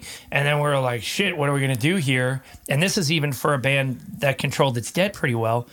Now we put everything online and luckily thank you to everybody who bought anything we sold through most of it and we were able to recoup. And what did we do? We paid every damn thing off that we had. We had a little money in the bank and we used that little money we had saved and that money we paid every single thing off down to zero. So when we come back to touring we don't have to worry about anything. So the idea of not taking any of that money over the course of losing everything during covid but putting it back into the band was a very difficult but responsible way to make sure when we come back we're not going to hit any debt. And there it is. That's it that's the mindset you have to have you can't think, well, all right, well, we're not going to be able to work for the next whoever knows how long. Let's pay off some of this debt and put some of the money in our pockets because then what happens when all that money's gone? Then somebody has to be responsible to pay it off. And who's that going to be? It's going to be the two guys that own the business. And who's that? Me and Will. And that means we're going to be responsible to pay these massive credit card bills every month when we don't we don't have any money coming in from the band. Like those are the things that destroy the band. So that's why I say controlling your debt and controlling what comes in and out of the band in a smart manner is always going to be the key to longevity, you know? I think that this is also one of the reasons for why there needs to be trust and communication in a band because I've noticed that oftentimes bands will get broken up or shatter or whatever because they don't trust the person making the financial decisions. Fit for an Autopsy is a really easy band that way. And that's because I trust Will with my family. Why wouldn't I trust him with the money coming in? You know what I mean? And we're always super transparent with each other. Like, this is how much money the tour is. These are the contracts for the tour if anybody wants to look at it. And I mean, there was a point in time where we were out on tour and I was paying the band members that were touring and not paying myself. Like, so everybody knows, like, all right, like we're in a position where, you know, these guys want to keep this band where it needs to be. But I think a lot of people, try to like, oh, don't worry about it. Don't worry. I got to get under control. You don't need to worry about what's going on here. So, like, clarity and transparency on the numbers is the most important thing. Like, you can't, whether you're honest or not, if you're not telling people everything, it leaves a space in there for them to wonder. To inject creativity. yeah, yeah, yeah. And I mean, let's think about it. We're all pretty crazy people in this industry. You know, artists and musicians tend to be a little wild you know and it's real easy to get caught up in the idea of oh yeah you know like this guy's not telling us everything and my guys will tell me god you're so annoying like you tell me all these things i don't need to know and it's like yeah but now you're never going to ask a question you don't need to and you also know that if you want to ask a question you can ask whatever you want you know what I mean? Like, hey, look, this is how much money is in this envelope. And if you want to count it, you're more than welcome to it. You know what I mean? Here are the deposit slips. You counted the money yesterday. You can see that we're putting the money in the bank. Here's the bank statements. You can see all that. Like, don't over control your band to the point where you're not giving everybody all the information. Because if you're not giving everybody all the information, they're just going to make that information up and then you're going to have to deal with that. Let's talk about guitar some. Cool. Because uh, we've been talking for a long time and we haven't even brought it up. And I know that, uh, you know, I don't want to take up your whole birthday. Oh, that's fine. I have no plans until later. I'm here for you. All right. Well, let's uh, let's talk about guitar. You cannot be a slouch and be in a band with Will because I know what kind of standards he's got for uh, guitar playing, just as a producer, his producer brain. So, Christ. right, just the fact that you play in a band with him already is like uh, it's it's just like vouches for your abilities. Um, and I want to talk. I want to talk about your right hand. Okay. It's the only thing I got. but isn't that the most important thing? 110%. I love picking and I love playing fast. So, yeah. What made you realize that right hand work was the most important aspect? Going to NAMM. How so? Man, you're going to make me talk shit. I'll do it. I'm not scared. Just don't name names. I won't, but they know who they are. Uh, That's fine. So, They'll have right, to live with it. right hand guitar playing, and, and Tim is, first of all, let me say this Tim and Will have made me, over the course of the past 10 years, made me a much better guitar player. I was in hardcore bands, and that's where my right hand comes from. You're in a hardcore band, your left hand plays a handful of chords, your right hand does all the work. You know, so I learned everything I learned about right hand playing, playing guitar in a hardcore band or punk rock bands. But like you go to NAMM and you see and hear the most sparkly, clean, legato-y left hand runs ever, right? So one day I sat down and I'm playing and I'm just chunking away. And this person that is like excessively good at guitar is like, man, you got quite a right hand.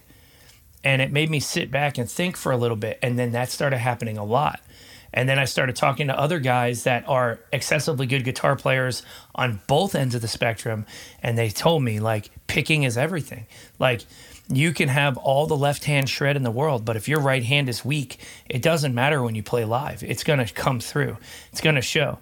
And Mr. John Browne said something online that if you're not down picking every riff that is meant to be down picked, you're cheating the industry or something along those lines. I believe was a post that I read from you. And I believe that.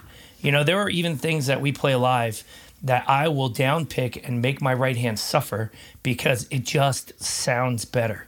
It sounds cleaner. It hits harder. And I think a lot of players out there are incredible. But if your rhythm game isn't up to par, then you can't be in a band like Fit for an Autopsy. You can't be in a band that that does what we do. And um, yeah, it's I appreciate you noticing that because that's it's literally all I have. I got some vibrato and a little bit of legato, but my right hand is my savior. You know, that's what gets me through the tour. So I can tell you that with recording bands, when uh, say you have a band with more than one guitar player, one is just has a stronger right hand than the other. It makes such a massive difference. Like it's not even funny what a difference it makes. I, I remember I was recording this one band and the the level of uh, the disparity between the two guitar players was vast. Let's just put it that way. Yeah. But the guy that was really, really awesome and is one of the best guitar players I've ever recorded is a super nice, meek kind of guy. And he didn't want to offend the other dude. I wanted him to play all the guitars, but he was uncomfortable with that. He wanted the other guy to have a shot. And he was so uncomfortable with it, in fact, that uh, he left the studio to go like Disney World or whatever so that he wouldn't be able to record. He didn't want to argue about it. He just took himself out of the situation. So he came back later that night and the track had been recorded and it didn't sound nearly as good as the tracks I had recorded with him. And he was like, Why does that sound weird? Like, why does that kind of sound like shit? It's like, because it's not you. it's Well- not your right hand. The end. So we redid it. But uh but the difference the it sounded like a completely different band. Completely different record. The cool thing with me and Tim is like, and John has seen us live. When you walk from one side of the stage to the other, you don't lose any depth. Like both of us are digging in. And you ever see, you ever do that? Like you ever watch a live band play and you get right up front, so you're not getting front of house, you're just getting cab sound, right? Yeah.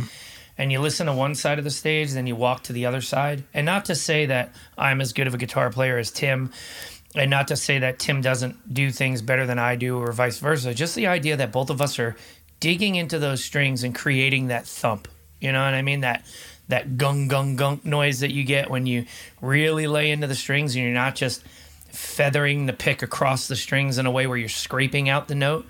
like, you know, I- it, it feels good. Like those parts where I like hit one note and then mute and then, you know, uh, Tim is riding out or with Blue next to him and you can, you know, you're feeling it. It's hitting you in the back. And that's that's why I can never get rid of cabs on stage because you need that. You know, you need that's what keeps me going. So yeah, I mean, I'm awful in the studio. I get extra stressed out when it's just me. Like recording guitar solos, like God, I feel bad for Will because like on stage, sure, I can do it, but when I'm in the studio, there's this unnecessary amount of pressure I put on myself, and I'm sure you've, you know, performance anxiety. You know what I mean? Like I. I have it so bad, and it's even just being in front of a camera by myself is stressful. You know what I mean? So. Yep. I, I have a hard time with that. But when it comes to live playing, there's just rules, you know, and having that right hand, it makes the difference. It truly does. And then I, again, I appreciate anybody who understands that logic. And I'm, and as a music producer and engineer, I'm sure you've spent enough time in the studio going, fuck, like, come on, man, like, get in there, dig into those strings. Oh, my wrist is tired. Yeah, it's supposed to be like, get in there and dig in, you know? And we try to keep that standard live too. You know what I mean? You can, you can do all the fancy shit in the world, but when it comes down to playing rhythms, that hand better be there, you know? What do you do to develop it or what did you do to develop it? play as much as I can all the time. Um, don't cheat.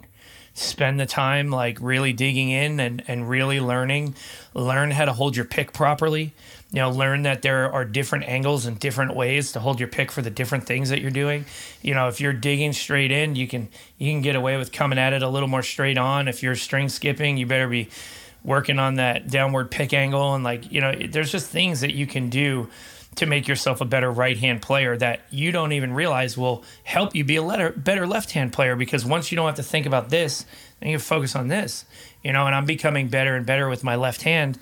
And it's all because i've learned a lot of stuff about right hand playing. Um, Wes Hauch really broke down the way I was holding my pick and, and what I was doing wrong and how I could be more economic about my playing.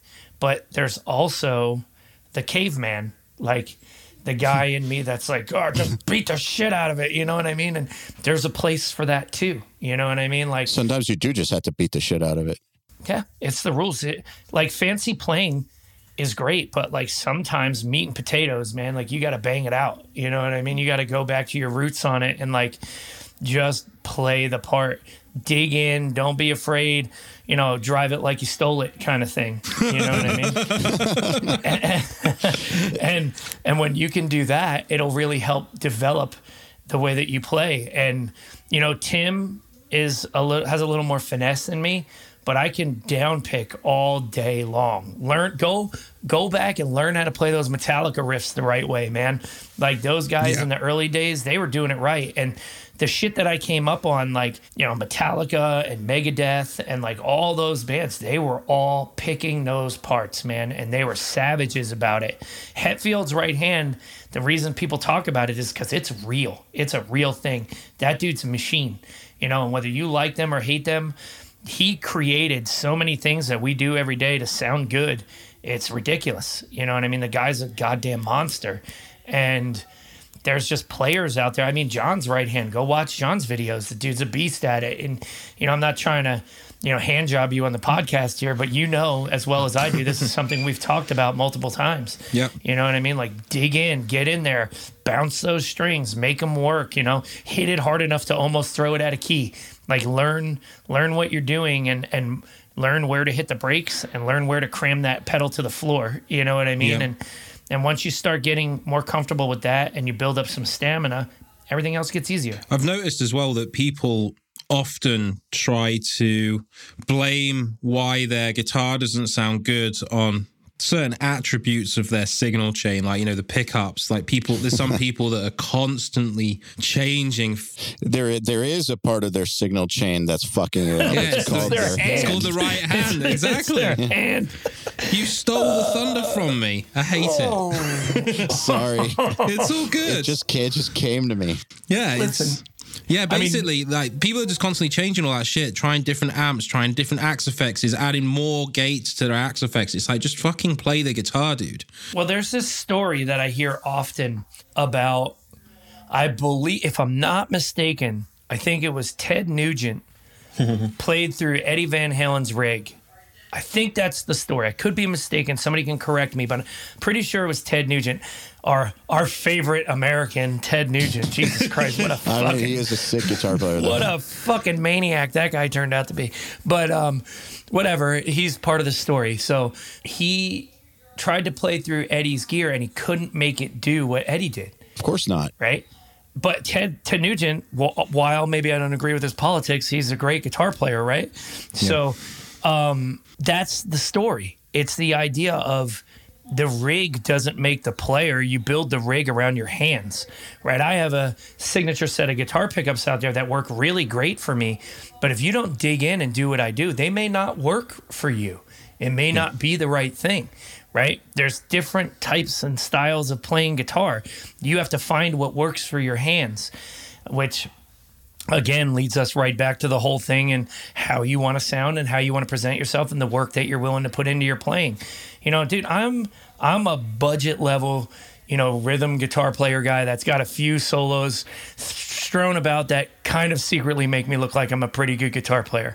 You know, I just I happen Secretly, yeah, secretly look. I'm not a good guitar player. Is what I'm trying to say. I'm just secrets that make me look like I'm a good guitar player. You know, and and like that's okay because I'm just focusing on what makes me good or make, makes people think that I'm good. So that means I'm doing a good job for the music, and then that's all that matters. You know, but you have to figure out what kind of player you are in reality as compared to what you want to be. You can't blame your amp for your tone all the time because I've played on amps that sound amazing for some people and I start digging in and it just sounds like a nightmare and I got to go in and change the settings and figure out what's what and then it sounds great for me. You know what I mean? Like Usually too not- much gain, right? yeah, way too much gain. Why is there so much gain on this? And like, I think somebody was telling me that John Petrucci's. I was saying that the JP2C is like so gainy, right? Yeah. And they're like, yeah, because John is a very accurate light player, so he uses a lot more gain in his settings to get that controlled tone that he needs for his style of playing. I'm not going to sit down and tell that dude that he's not playing right. He's playing exactly how he needs to play. That dude's a goddamn alien, you know what I mean? But he knows what works for his hands Yes. educate yourself on what works for your hands. It's not the amp, it's not the pickups, it's not the pedal. It's all of those things in conjunction with the way that you play. And also, just just for John, there, it's also he's learned how to control that amount of gain because Yes. I've turned the JP2C channel 3 on with shred mode on and the gain on full and I can't control it. No way, dude. that guy's he is such like a accurate, perfect guitar player. He could literally do whatever the frick he wants. You know what I mean? Not all of us have the benefits of being, you know, an alien crossed with a wizard. You know what I Yeah. mean? Like it doesn't doesn't work that way for all of us. You know, some of us crossed with the wizard. I yeah, like dude. He could do whatever. It, like we talk about, like the greats, like the Steve Vais, the Paul Gilberts, the John Petrucci's, the the guys that make you feel like shit about your playing, right? Because they can do anything. You know what I mean? And then you get. You get to these other guys like the Jason Richardsons and the Jeff Loomises, and, and they're in that category too. And then you get down to losers like me that are like, you guys got an extra gate, so I'm not squeaking the whole time I'm playing. You know what I mean? Yeah, Like- but you know what, man? If a band sounds sick live, if Mm-hmm. a band sounds sick live, there's two possibilities. One, uh, they're running good sounding tracks. backing track. Yeah, well, that, that's one possibility. But uh, take that out of the equation. The only way that it happens is that the players sound badass. yeah. As a team, you figured out what you have to do to make the team present itself the way you want to present itself. And what's that come back to? Work. You know, you got to work. You got to spend time doing it to figure out what you're doing wrong. And then you can figure out what you're doing right. Man, we didn't always sound great, you know? Yeah, it just takes time. John Petrucci did do one thing wrong, What's that? and it's only one thing. He alternate picked Master of Puppets. I'm going to plead the fifth on this one. Dude, he could definitely downpick it if he wanted to. Oh my God. He could downpick it with his nipples. He doesn't need to. the dude's a, a monster, you know? And, and, and again, like, let's think about what we're talking about. We're talking about. I'm never going to be as good as John Petrucci. I'm never going to be as good as Jason Richardson or, you know, Jeff Loomis. I'm never going to be one of those guys. I'm just Do you have an interest in that? not at this point in my life. At this point in my life, I just want to get better so I can give more to the project that I'm doing and make my band sound better. That's my goal. I don't care. Would I love to wake up one day and have magic, sparkly hands that can play 8,000 notes per beat? And like, sure, like, let's fucking do that. But the reality of it is, is I'm 45 and I'm only going to get as good as I can apply myself to get. So what do I want to do? Do I want to lock myself in the house and you know figure out how to be that guy or do I want to work hard at the things that I'm good at and get better for my project? And that's what I want to do. I want to apply myself to getting better in a way that benefits the band and come to the realization that I don't need to be Rick Graham. You know what I mean? Like I can't be Rick Graham. I can't be Guthrie Govan. I can't be all of these guys that I wish I could. So what do I do? I borrow a little bit of their flavor when I can to make myself feel like I can do something cool. and then I just go back to just being the blue collar guitar player that I am, the working class, touring, happy to be here guitar player. You know, like think about that. Like I've achieved things that people who are a thousand times better than me at guitar can't achieve because they're not willing to put in the work. Like there's something pretty honorable about that. I agree. And it proves that you don't have to be a Jeff Loomis in order to have a career. Yeah, I mean it certainly helps, you know, but Well, of course. you know, it certain certainly helps to be, you know, a guy that can blow on the strings and create sounds that I can't create, you know, after being in my little shitty studio for two months writing for my band. But like, if you're willing to put in the work, you can still achieve great things. You know what I mean? So Yeah. I don't know. I, I think as a guitar player, you have to choose your lane. You know, do you want to be the guy in the fast lane that is crushing it, but maybe not getting to do the thing that, you know, we're talking about doing? Or do you want to be the guy or girl or person that is able to tick most of the boxes in order to be in the driver's seat and do what we're talking about doing. And there's room for everybody. You know, whatever it is that you choose, there's not there's not a wrong answer. It just depends on what your goals are. You know, and and that's really important to know your lane and know your goals and know where you want to be. And like dude a picture surfaced on the internet of me with uh, Lee from Born of Osiris, Angel Vivaldi, and uh, Rusty Cooley. Oh, yeah. Okay. Funny guy. So this is a NAMM picture that surfaced, and I said to Will, I was like, "Look at this fucking picture of me with these guys who have forgotten more notes than I've ever played." You know what I mean? so, so like the realities of that is, I know my role and I know where I am, but these guys want to talk to me because they know that I put in the work. These guys see me at NAMM, and they say, "Man, you're getting better. You're you're doing different things." And then Rusty's like, "Hey, do you want to be on my podcast?" It's like, "Wow, like like why does Rusty Cooley want to talk to me? Like what do I have to offer a guy like that?" But my work ethic and the things that I do shine more than maybe my guitar playing and those things can carry you in this industry. Yeah, I think that there's this understanding in the industry between people who have vastly different styles of playing or music or ability levels. There's all none of that matters when they're compared to the respect that people have for each other when they know that somebody else earned their spot at the table. I think so. And I think the the most important thing to remember in all of this is that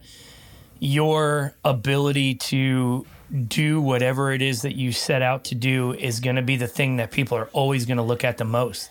You know, maybe you're not as great at guitar as they are, but if you're good and you can do the things that you do, then um, you can move forward in a respectable manner. You know, if you're not faking certain things. And Ron Thal, um, Bumblefoot, uh, he's uh, another one of those like wild anomaly Dude, guitar he- players. He, he is an anomaly. We did a podcast with him that's coming out really soon. wild, dude. Hey, hey, Pat, you want to come to my house and record this? Like, you know, he's just, That guy, that guy is something else. dude. I So love that guy. years and years ago, I was in this hardcore band called Nothing Left to Mourn, and um, we recorded with Ron at his house in Princeton, New Jersey. So one day, you know, Ron's like this jovial, like fun, like he's got this really unique, Energetic. yeah, unique deep voice where, hey guys, you know we're gonna go. It's like Rocky Balboa meets like the most insane guitar player you've ever seen. I'm gonna put nine thumbo, th- thimbles on my fingers and tap this part out. It's like okay, you go ahead and make me feel terrible about my guitar playing. I'm gonna sit in a corner and cry on myself. But he said this really interesting thing to me, and. uh he said, Do you know what makes a good guitar player a great guitar player? And I was like, No. He's like, writing within your ability and doing it the best that you can. And I took a minute to think about that. And I was like, Here's this, yeah, here's this guy that, like, I'm going to play Mozart on my guitar and I'm going to tap it and I'm going to do it on a double neck guitar and, and it's going to have these things that move back and forth. And like, did you ever see the foot guitar with the wings that Vigier made for him? Like, Jesus Yeah. Christ, man. no, like, but I believe it. Oh my God, he's he's insane. Like he's really like the artist's artist. You know what I mean? He's all his ideas are crazy, and he's so talented, and he's so nice. And like, here's this guy giving me this bit of advice for somebody who was so far removed from the industry at that point. But dude, this it's really the truth. You know, he said you you step outside your ability once in a while to showcase the idea that you are learning and growing or or that you can be this kind of guitar player that you wish you were. And then you write everything in your pocket so it makes you look like you're more skilled than you really are. And that's the smartest thing that I've ever heard. Like, it- it's the truth, right? Like, if you're playing something that's easy for you to play and you're on stage, the kid that can't play that is going to be like, holy crap. You never heard BB King try to play an Yngwie lick. Right. You heard yeah. him play blues. blues and very well. Very And well. In his world, in his lane.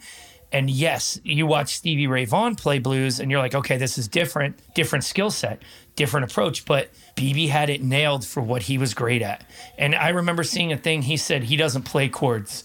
He doesn't do certain things. Like, you know, and he BB King was a very interesting soul, you know. He had a very interesting way of talking about his playing, but that's a prime example of playing in your lane. You know what I mean? I think uh, so. You played with Slayer. So um, Once. have you uh, One once. time in my damn life. Did you get to watch Kerry uh, soundcheck? Uh, I did not get to watch Kerry soundcheck. Okay, so reason I'm bringing that up is because I think he's another. People might disagree with me, but I'll I'll go down swinging on this one. I think he's another example of that. And I didn't used to think so. I used to think what a lot of people think about Slayer solos and all that until we played with them and I watched him sound check a couple times, a couple nights in a row. And he played all of South of Heaven and Season the Abyss by himself up on stage, start to finish. Everything. Solos, everything. It was note for fucking note. Exact. So everything he does is intentional. hmm It, there was nothing, people think it's random. There was nothing random about it. He was playing it exactly right. Yeah. Everything about it was exactly right. And it makes me realize you don't hear him doing anything besides what you hear him doing. Right. He's great at that. I think that happens with a lot of artists that are maybe misunderstood. Another example of that to me would be Allan Holdsworth, if you're familiar, AL. Well, I'm familiar that people think uh, he's insanely good. Well, he's yeah, he's really good, but like when it comes to the musicality side of it, like I it blows my mind every single time I listen to it, but I Yeah. know that it's good. But I don't have the level of understanding for it, if that makes sense. Like Yeah. I love his music. I think it's absolutely fascinating because there's certain points when it really does hit me. But I think it's similar to that, is that people probably to a degree would think that Allan Holdsworth is completely random too. Yeah. And it's not. And it's No. not, of course, no. Let's think about like step back from this crazy guitar player world. Like my favorite band in the world is Steely Dan. They are by far my most favorite band. Like if they're if I'm having a weird day and I need to kind of wrap myself around life, I go back to those. eh, Like Aja has like this link to my childhood. They're for sure my favorite, right? But when you listen to that stuff, You know, Bumblefoot sings for Asia. what the band serious. Asia? Yes. Right? That's, Brown, what? right? Didn't he tell us that? He's the lead did. singer for Asia. Yeah. Yeah. You know, I, I don't necessarily want to even argue with that. That sounds like the perfect job for him. If I'm you know saying. that guy, he's insane. But I'm talking about the Steely Dan record, Aja. But good. Oh, oh, sorry, sorry, sorry. See, I I don't know Steely Dan. Okay. I thought you meant the band No, no. Asia. No, no, no, no. Uh, Steely Dan has a record called Aja. It's one of my favorites. So when you go and you listen to those records and you hear those records, you say to yourself, wow, like this is pretty good. But then when you go and you watch the documentaries and you learn about what they were doing in the studio and how only the best musicians wanted to work with them, they had all like Bernard Purdie played drums on tracks and like things like that. And when you start getting into that, side of the musicality of the band and the the songwriting like there's a reason why the best want to play with those bands because there's notoriety there right but when you listen to the song it doesn't sound crazy and still until you start breaking down the individual things and learning how they're creating this music right so you have to take that into account with a lot of things like sometimes things sound unbelievable because they're unbelievable. Like when you listen to some guy that's like a rocket ship playing a million mo- notes a, a minute, and you just hear these crazy things. But then there are these bits of music out there that you listen to it and it doesn't sound overly complicated, but the composition is crazy and maybe the timing is wild and the way they're putting the pieces together and they're doing certain things. So, you know, I think that a band like Slayer is a good example of that because as a package, it sounds intense. But then when you start breaking things down and you can see what they're doing as individual players, like look at all that early Lombardo stuff. Like nobody was doing that back then. Nobody was playing that fast and and didn't have chops like who who in 1982 was doing that. Nobody. You know what I mean? Right. So like yeah, maybe maybe by today's standards it's dad metal or whatever, but that guy like kicked doors down for guys like Gene Hoglan to come out and do what they did. You know what I mean? Like those those guys were for, certainly doing things at the same time, but the spotlight and the focus was on Slayer. Like that band formed in what like 80, 81 they released their first piece of music. something like that 79 80 something Yeah. like that in 1979 think about what music sounded like you know so like there's there's no question in my mind that there is homage to be paid to these people and they're playing these things for 40 years live on stage like and they're doing it perfect so you could say whatever you want to say about the Kerry Kings and the people in that world but i mean there is there is a reason why those guys are selling out stadiums and there's a reason why Kerry King was able to do what he did and you know I think songwriting ability, there's always going to be a better guy in a band. Like Will Putney is the songwriter. Like there is no question. The guy's a genius. How do I argue with Will Putney about writing songs? Like I don't. You know, I shut up and I stay in my lane and I learn the riffs that he's writing and we contribute in the ways that we can. But that's the guy. But like Will writes the songs and then we go out and we play them for months and months at a time. So we become this thing that has a, a multi-directional kind of um, avenue where Will's coming in in his way and then he's going that way. And then we're going there and we're we're playing the shows and we're doing the things. And then we all come back together and we write a record and then we break off and we do separate stuff. And he doesn't think about the music until it's time for him. We think about the music when it's time for us. And when you get too many hands in the cookie jar it ruins it. And when people aren't capable of doing their jobs the right way it ruins it. So there's like there's a lot of avenues that people miss when they look at guitar players and bands as a whole. You know, I don't know if I'm rambling or if any of this makes sense. It makes per it makes perfect sense. I think it's really really interesting that you guys really take the knowing your role thing to the next level. Like you said, your job is to tour. Yeah, shut up and play guitar. That's my But however, this is not like a hired gun situation. It's your band. A lot of people who are just like for who say my job is touring, it's not usually their band. So it's just interesting that within the leadership of the band, the roles are that defined. That's actually really rare, but I think that's part of why you're successful is because you guys do know your roles and you respect your roles and you each take your roles very seriously. Yeah, I mean, when you own a restaurant, you might not be a chef, and then you, you, if you are a chef, and you own the restaurant, then you have a different role, right?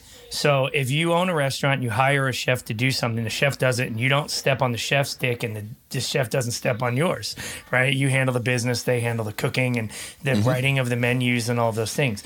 But if you are a chef and you own the restaurant, you have to figure out what your role is going to be. And you have to figure out how you're going to produce that.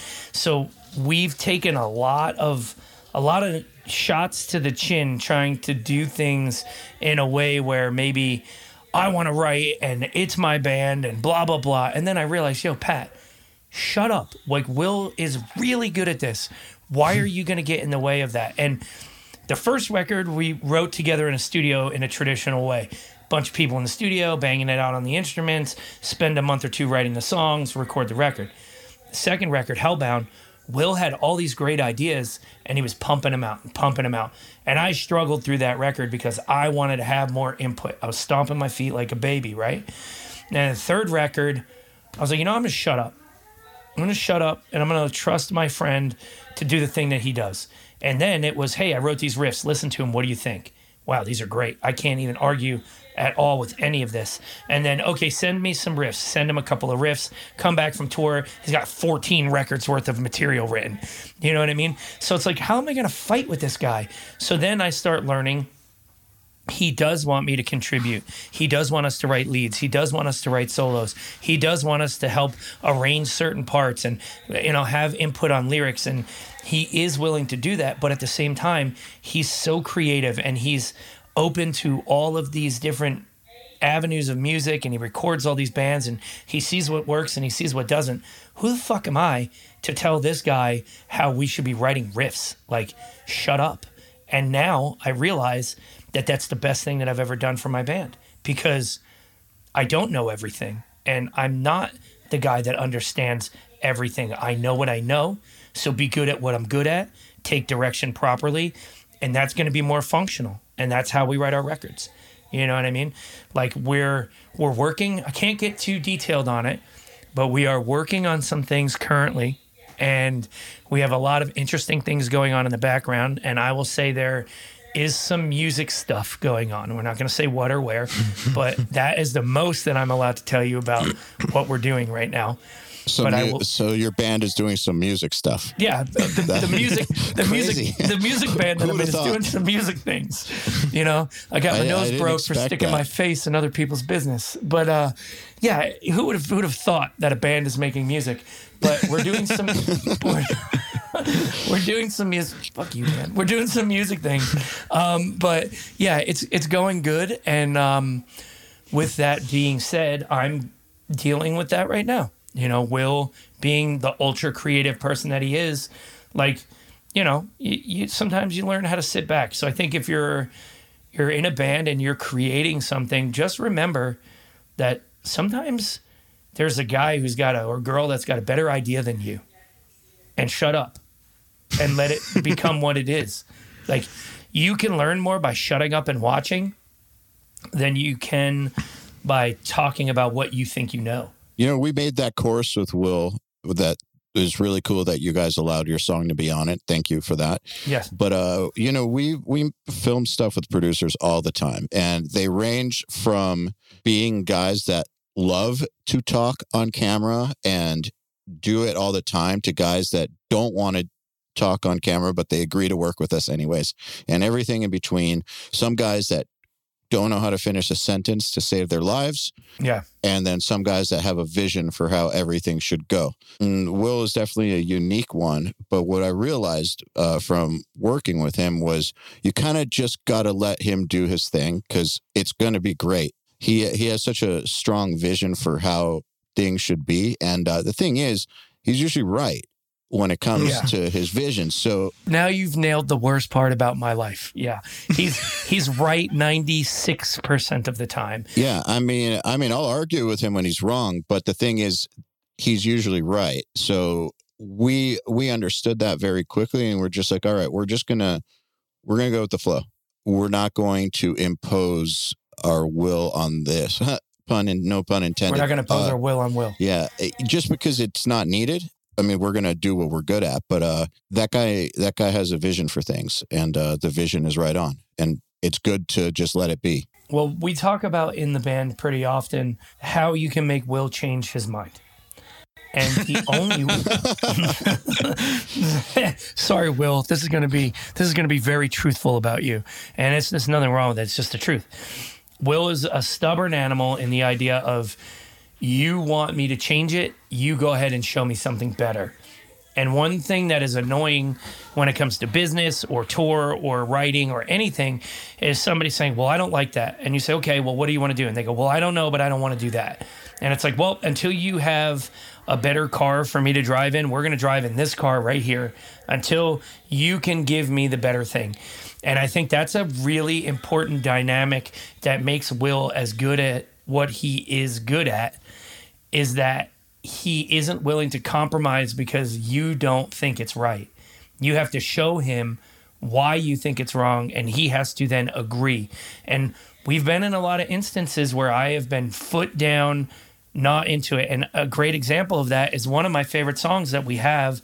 It's that song Napalm Dreams, which is the last track off of our. I think it's off the. I, now you're now you're putting me on the spot, but it's one of the last tracks on one of our last Putting two records. yourself on the spot. Yeah, You putting myself. But Napalm Dreams is one of my favorite tracks that we've ever written, and it's one of those things where I hated it when we first did it because it was such a risk. Like there's a lot of clean vocals, and there's a lot of things on there that are maybe not exactly what I would have expected Fit for an Autopsy to be doing, but we are doing it. And he was right. It came out incredible and I love it. And I argued about it and I wasn't sure what I wanted to do, but we went forward with it and we did it. And by the time it was done, it's one of my favorite tracks we've ever done. So it's just, it's hard to separate yourself from the fears of you know stepping into new things but when there's a guy with that much control and is that confident sometimes you just got to shut up and let them do it you know and and that's that's hard for people in bands. It really is. It's hard to let go you know? And uh and everybody knows how like weak-willed and easy to get along with I am. So you know you could just imagine what those phone calls were like you know what I mean? So yeah, but I, I love Will, and he is really good at what he does, and it definitely helps us move forward for sure as a band. I guess back to the trust thing, you got to be willing to trust the person you're working with. Yes, If you don't, then there's a bigger problem than the song itself, I think. yeah, uh, one hundred and ten percent. You know, how can you be in a project that you are going to spend your whole life hopefully doing if you don't have faith in the people around you? You know, and sometimes I just like to argue. You know what I mean? Sometimes I just like to get to get under Will's skin, but I know what's going to happen in the end. You know what I mean? You got to flex a little bit just to make yourself feel better about it. But at the end of the day, like this is a team effort, and we're not writing a song for Will Putney. We're writing a song for Fit for an Autopsy, and you have to do what's best in that situation. And um, yeah, I know my role. Like you said before, like I, I, I know my defined role in the band, and over the course of the years, it's developed more and more into what it is, and that's just it. You know. I think that's awesome. One of the things that uh, on this podcast that the guitar players who have had long term, consistently successful bands, the one thing that they all have in common is that there's really good communication in their bands yes. and they know their roles like and uh that's that's like everybody we've had on who's in a successful band yeah I mean, what's wrong with having a job? I mean, it's a band, right? It's a business. You, there's a job. You know, you want you want to eat the cake. You gotta be part in you know baking it. You know what I mean? Like it's not it's not a gift. It's it's something that you're creating and you, everybody's going to have their strong points. You know, some guys are going to be better in the studio, like you said. Some guys are going to be better at interviewing. Some guys are going to be better on stage. Some guys are going to need help, and that's an important thing too that we haven't touched upon. We've been talking about a lot of these things, but I tell Tim like, "Yo, I'm having a super hard time getting this riff down. Like, seems like you got it. Like, sit down with me, show me what I'm doing wrong. Like, having, being able to be humble." But still know what your role and what you're good at. Those are two lessons that were really hard for me to learn. And I'm getting better at what I do because I'm learning at 45 years old that shutting up and asking for what you need and watching and learning are, are going to help me. You know, and, and like, I feel like we've repeated a lot of these topics, but man, it really is. That's what it is. That's the that's the key and the secret for us. Maybe not for everybody, but for us, it certainly is. Well, I mean, how can a band work out if uh, someone needs help with something and either doesn't ask or the other people aren't willing to give it? It's called backing tracks. Fair enough. we we could talk. I mean, listen, Fit for an Autopsy definitely uses some samples live. I mean, who doesn't? They are not rhythm tracks. They are not solo tracks. They are not kick drums. They are not vocals. They are added tones, third and fourth guitar parts, uh, ambient noises, things like that. There was one riff that we used in one song that we realized number one, it's almost impossible to play live. It's doable. We could have done it, but it's almost impossible. And number two, the idea of this part in the song Iron Moon is for it to be like heavy. And when one guitar would cut out to play that lead, it sounded thin. So what's the solution to that? Three guitar players, because Fit for an Autopsy technically has three guitar players, but Will's not going to come on tour. So put 10 seconds of music on the tape. Man, I fucking hated doing that. I hated it. And every time we would play the song, I would look at Tim and I would just shake my head.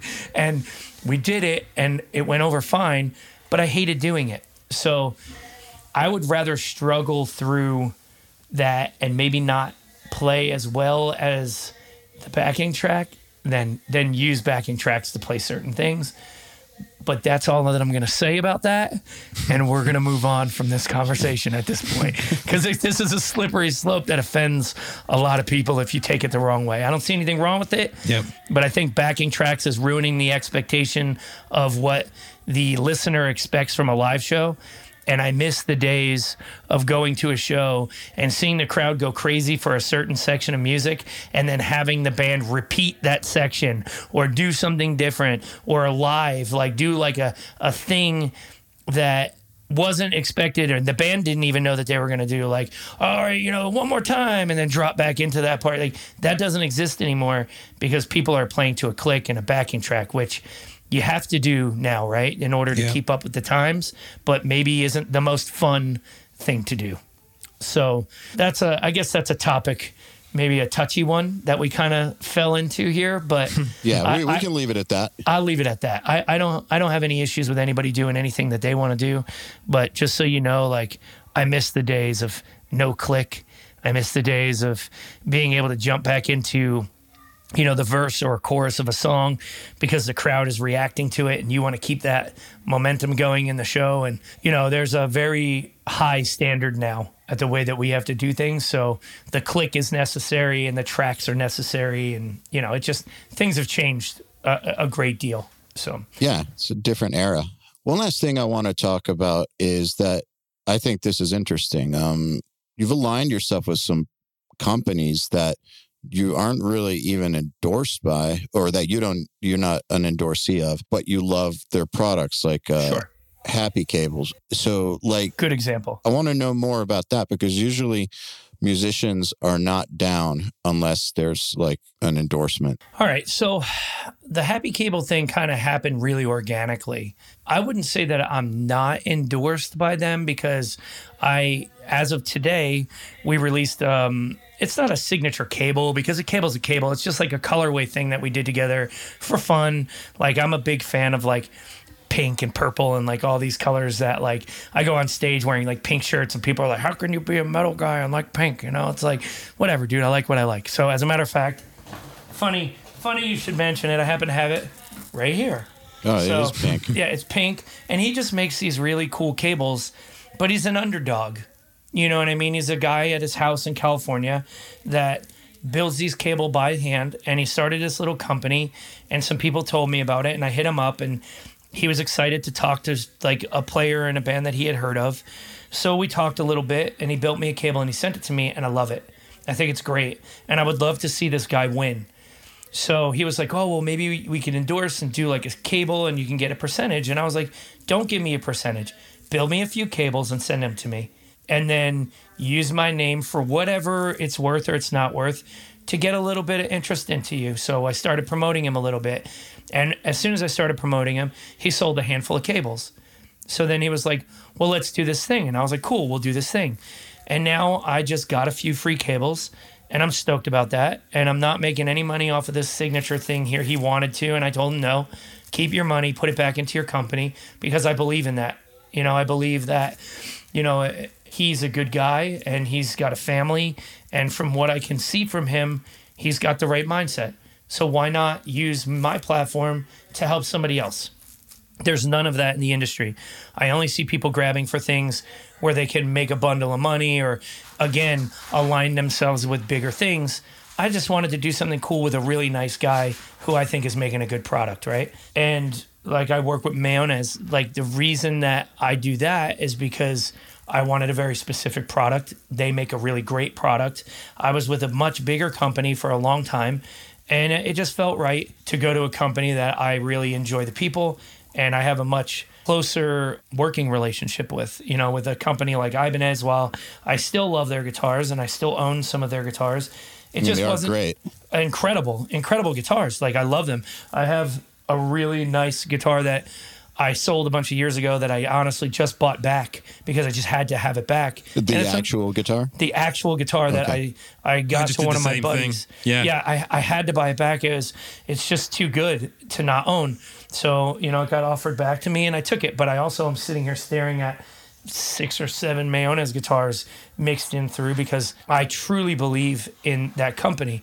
Um, I'm working with a small company called Guitar Marie, who for a little while was going through some really difficult things business wise, like getting held up because promises were made to them and they were taken advantage of. And now they've pulled themselves out of that and their production is stepping up. And I stuck along with them because I knew that they were trying to do the right thing. So I think aligning yourself with things that make you happy and with things that maybe don't make you the most money, but they give you what you need and you gain some kind of relationship with those people is important.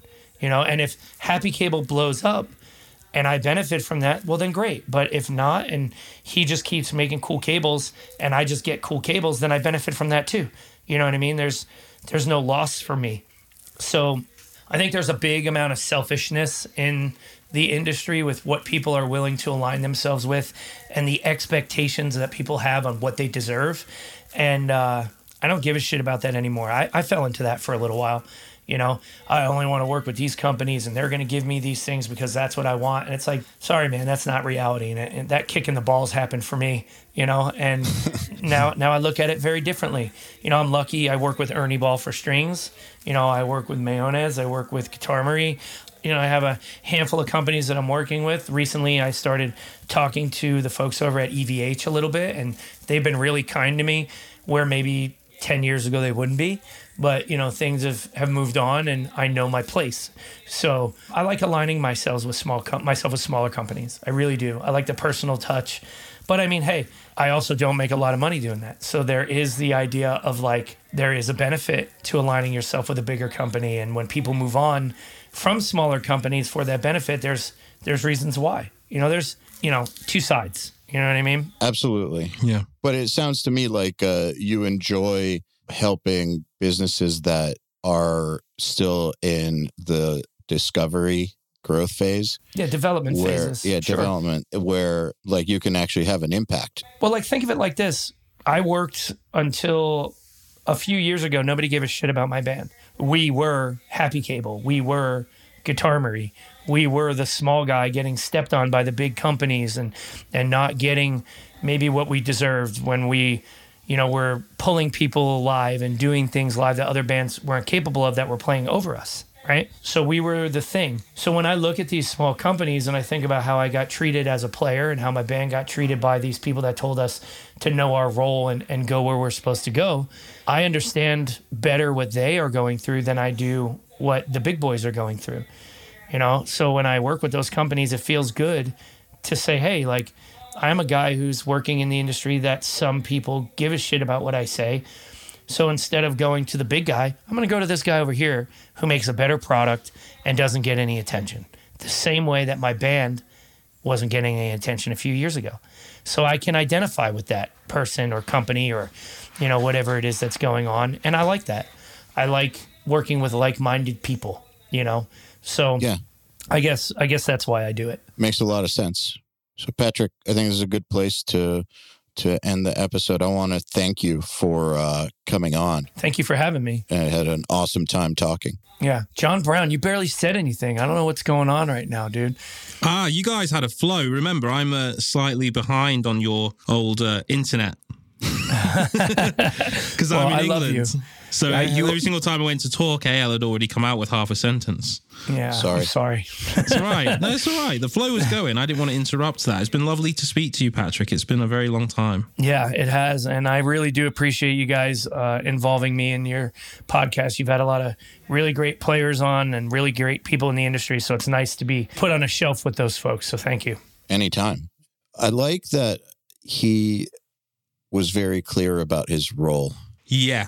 And obviously it took time because he was obviously saying that Yeah, I like that he was. I like that he was honest about that too. Yeah, but he's he found out quite quickly that all he needed to do was move out of Will's way when it came to a lot of the songwriting stuff, and that takes a lot because you know I can honestly say that I've been in that situation where you know I just want to write all of it, but sometimes you just have to remember that there are four, five, sometimes six other people in your band, and just do what's best for the collective rather than for your own ego. Yeah, it's it's hard. You- You have to be aware enough to realize that your ego is doing the talking. And yeah, just time. A lot of the time, it's just time. And yeah, I mean, if the results are good and you can see that the results are going good, then go with the flow and what's working rather than trying to change it. Yeah, it's it's like I've met quite a few people who are just better than me at something in music and I've kind of just always let them do their thing because I've thought to myself what's the point of like trying to get egoish about this when this person is clearly way better than me at this uh, at this thing? I'm going to benefit if I have them do their thing. Like for instance on Daath Records I mean, Emil's a way better rhythm guitar player than me. He's a better guitar player. Why not have him play a lot of the rhythms? Yeah. It's just going to be better. Exactly. Like I'm, I'm going to benefit. Everyone's going to benefit. Yeah. Why, why not do that?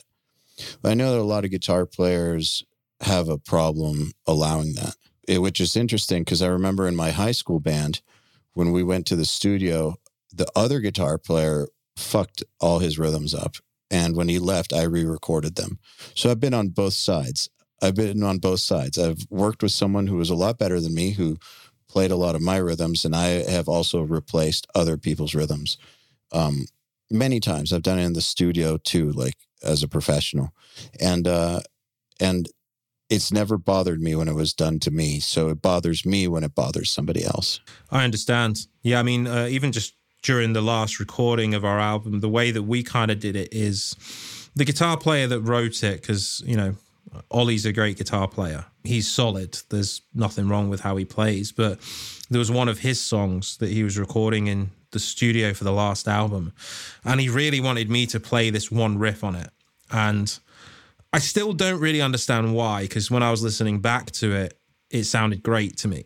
And I ended up recording it and then he was happy. But the generally the way that I always thought was the best way is the person that writes it kind of records it for the most part, uh, as long as they're a good guitar player, because they it's their vision. Do you know what I mean? If they if they wrote it, then generally they know how it should feel and how it should sound. Yeah, but I think it depends. sometimes you want somebody else's hands on it. Like if you know what somebody's hands are capable of doing, Yep. you just help them understand what you were going for and then let them do their thing. Yeah. Like when I would teach my riffs to Emil for him to track, they would make them sound way cooler than I could make them sound. So even though like I understood in my head what they should be like, I would take the time to help him understand and then kind of get out of the way and let his superior skill like then color in the rest of the picture, I guess. I understand. Yeah, that also works as well. I mean, if you've got a really good guitar player that's, I mean, if you're both really good and clearly you both were in that band, then it's a case of what's best for the music. Yeah, absolutely. Um, I mean, there's stuff that I definitely played too. It's not like he couldn't do it, but there's stuff that I definitely played. And it's probably just- and it's probably because of the way that you played it to Yes. portray it in that way. That's that's what I'm talking about when I'm saying That's correct. what it is. Yeah, because I mean, you know, if you go and listen back to Eyal's um, course for on Creative Live, what was the name of it again?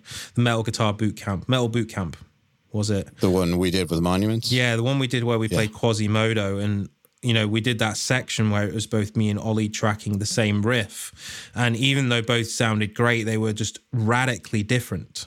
And um, I think that that's the understanding that guitar players need to have if you're both at the same level. It's like, how do you want this riff to feel? Do you want it to feel this way or that way? Or should it be loose? Exactly. Or should like the guitar player that maybe isn't as good track it? Or No, no. I mean, like, should it be one guitar player per side? Oh, and right, Just yeah. Be kind kind of loose between the two. in fact, I haven't heard that done in a while. You know, a guitar player per side. I remember hearing. Some people do that. Like Kurt Ballou does stuff like that. Like I've had quite a few, not quite a few, but like definitely um, a few people on Nail the Mix who have done stuff like that. It's not like the majority, obviously, but uh, there's still people who do that, and they have their records sound great too. They have the. I think it would probably give it more of a 3D effect as well, depending on the complexity of the riffs. Because if you think about it, if one guitar player, then they're both kind of the same, and you're constantly aiming for them to be kind of exactly the same. Whereas with two different guitar players, it'd have two different flavors, and it kind of probably have more of a 3D effect. So it could actually be good in certain situations. Yeah, but then there's a trade off. It's not as percussive. That's very true, but that's why we were saying about the style of the riffs. Yeah. If it's, you know, if you're looking for that really tight percussive, Meshuggah orientated thing, then that's probably not a smart plan. Definitely not a smart plan.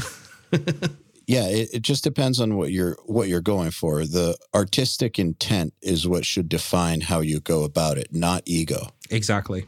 I would wholeheartedly agree with that. Yeah, when ego starts to define what direction you go in, that's that's just not good because uh you know, every once in a while someone with the biggest ego will be right. Yeah. like it'll just so happen that using them for the part is the best decision and they have the biggest ego. Well, you know, cool. But that's not always the case. No. And you can't let times like that, like where like someone with the biggest ego who also had the most skill won the argument. Uh, that shouldn't, they shouldn't have won the argument because of their ego. They should have won their argument because of their skill. And you can't get, uh, you can't confuse the two. Like it should always be what the artistic intent is and what the best way to get there uh, is, in my opinion. I'm completely in agreement with you, and I say that that philosophy actually translates to real day, real day, everyday life. You know, whether Oh, it's yeah. whether it's you're in business with your you know partners, just you know, just understanding that no one's ever against you. There, most people's mindset is just what's best for this current situation, rather than trying to you know throw you down underneath the bus because they don't want you to play your riff. Yeah, I mean, some people have bad intentions or whatever, but you know what? I think that's the minority. Uh, I have met a lot of people throughout my life, worked with a lot of people. Obviously, you know, it would be a lie to say that all of those relationships ended up well, but the amount of people, and it, it would be a lie to also say that with the ones that didn't end up well that I had no part to play in that. So out of the ones that didn't end up well, I think there's like a tiny number of people who I think actually had malign intent. Out of all the people I've worked with, out of everyone I've met, there's like a tiny, tiny amount of people where I'm like, that's just not a good person. Yeah, Like they've just got shitty motives. They're fucked up. They do exist, but I think it's important to understand that that's not most people. no, Most people are just trying to survive. Most people are just trying to get by and not have things crash and are just looking for the best way to get through things and make things okay. I would wholeheartedly agree, and I think the shitty people is in the 0.001 percent of the people that Yeah. you'll meet where they have the malicious intent. Yeah, exactly. The reason that I feel like it's important to say that is because I think a lot of people who shit talk other people online, uh, like you hear like old rock stars talking about like their label or a producer or you know things like that. They'll a, a lot of the times I think that those problems don't come because anybody screwed anybody else over. I think it's because one side didn't understand the whole picture for the other side. Like sometimes a side needs to make decisions for the big picture Yep. and the other side doesn't understand what the big picture is. Yeah, wholeheartedly agree. It's all down to understanding. Yeah, like I re- like I think about it with like um artists who would get really really mad at their label for like not giving them tour support or something and not funding a video, shit like that. Oh, I've definitely been angry at that situation for sure. Yeah, me too. I remember uh, one year we got offered a tour with Dimmu Borgir and Amon Amarth in Europe, and uh, Roadrunner wouldn't pay for it for the tour support. Amon Amarth and Dimmu Borgir in Europe in 2007. They had already paid for Ozzfest and stuff, and uh, they they just weren't going to do it. It was too. It was like another thirty grand. It was just not going to happen, and I was pissed. I was like, "What do you mean no?" like like like what the fuck do you mean no but you know i'm sure their perspective was there's a budget we are we've exceeded the budget we already paid for ozzfest which wasn't in the budget to begin with but we're already doing this like uh we can't just we can't just go unlimited with these bands they have to you know there's only so far we can invest in an unproven band exactly. um, and that band's not proven. And yes, that would be cool. But uh, if we were to just go act like an infinite bank account for every band, you wouldn't be able to keep the label open. Exactly. And probably it wasn't probably just a no that you got either. It's probably you were pissed from the lack of understanding of the thought process that happened before you got the word no. And what would have happened is the label would have gone through, had a look at album sales, how much money had been recouped, and then they would have made a decision based off what they'd seen. Yeah, exactly. Not uh, it's not no fuck you. exactly. But I'm pretty sure that you probably thought that it was a no fuck you in 2007. well, it, it was like a it was like a how can you not see what a great thing this is? Yeah. But then again, you didn't see the other side. So it's the understanding, isn't Yeah. it? Yeah, exactly. Yeah. I would I would have been fucking pissed too, to be honest. Yeah, but I maintain to this day that that Roadrunner are a great label. We just weren't big enough for them to to go all the way. End of story. And uh, none of them did anything shady with us whatsoever. Them not kicking in that tour support is exactly the right move. Yep. When you've got momentum and you're going hard and an opportunity comes up like that, it's like, fuck you mean. yeah. I would have, I probably would have been in the same, in 2007, exact same reaction from me. 100%. Whereas now I would probably go out of my way to understand why the reason was no. Yeah. And that's why we need time. Uh, a little bit of maturity, but Yeah. uh, that that's why I think it's important to bring this kind of stuff up to our listeners who are in the industry or moving into the industry, and these are kinds of things that are going to come up in some way, shape, or form, and it's important to try and understand where the other side is coming from because uh, the more of an understanding you have, the easier it'll be for you to a get along with them which is really important, and B, find solutions. If you understand why someone is saying no, well, maybe you can address those reasons. I mean, you can't always turn a no into a yes, but if you at least understand, maybe you can prevent that no from happening in the future by meeting whatever conditions it is that they needed to be in place Yep. for a yes. In fact, it's quite interesting. I was just uh, thinking about this while you were saying that, and the internet is kind of a perfect place to understand the skill set that's required. In the fact that you can either have the reaction, which obviously in 2007 is like, "What the fuck do you mean?" or you just take the time to step back, really think about the and understand the why rather than just reacting. And obviously, the internet is a perfect place to do that because you're constantly being bombarded by wanting to react by certain things. So I think that that's what it comes down to just time. Like, you know, just understand. Another thing to uh, put time into is your rhythm guitar playing at riffhard.com. Yes, yes. If you if you suck at rhythm, then the these Or even if you're good at rhythm, Yeah, even if you're good at rhythm, these situations might never pop up. So you need to get better at rhythm and go to riffhard.com. talk to you next week. See you next week. Thanks for listening to the Riffhard Podcast. We'll see you next week.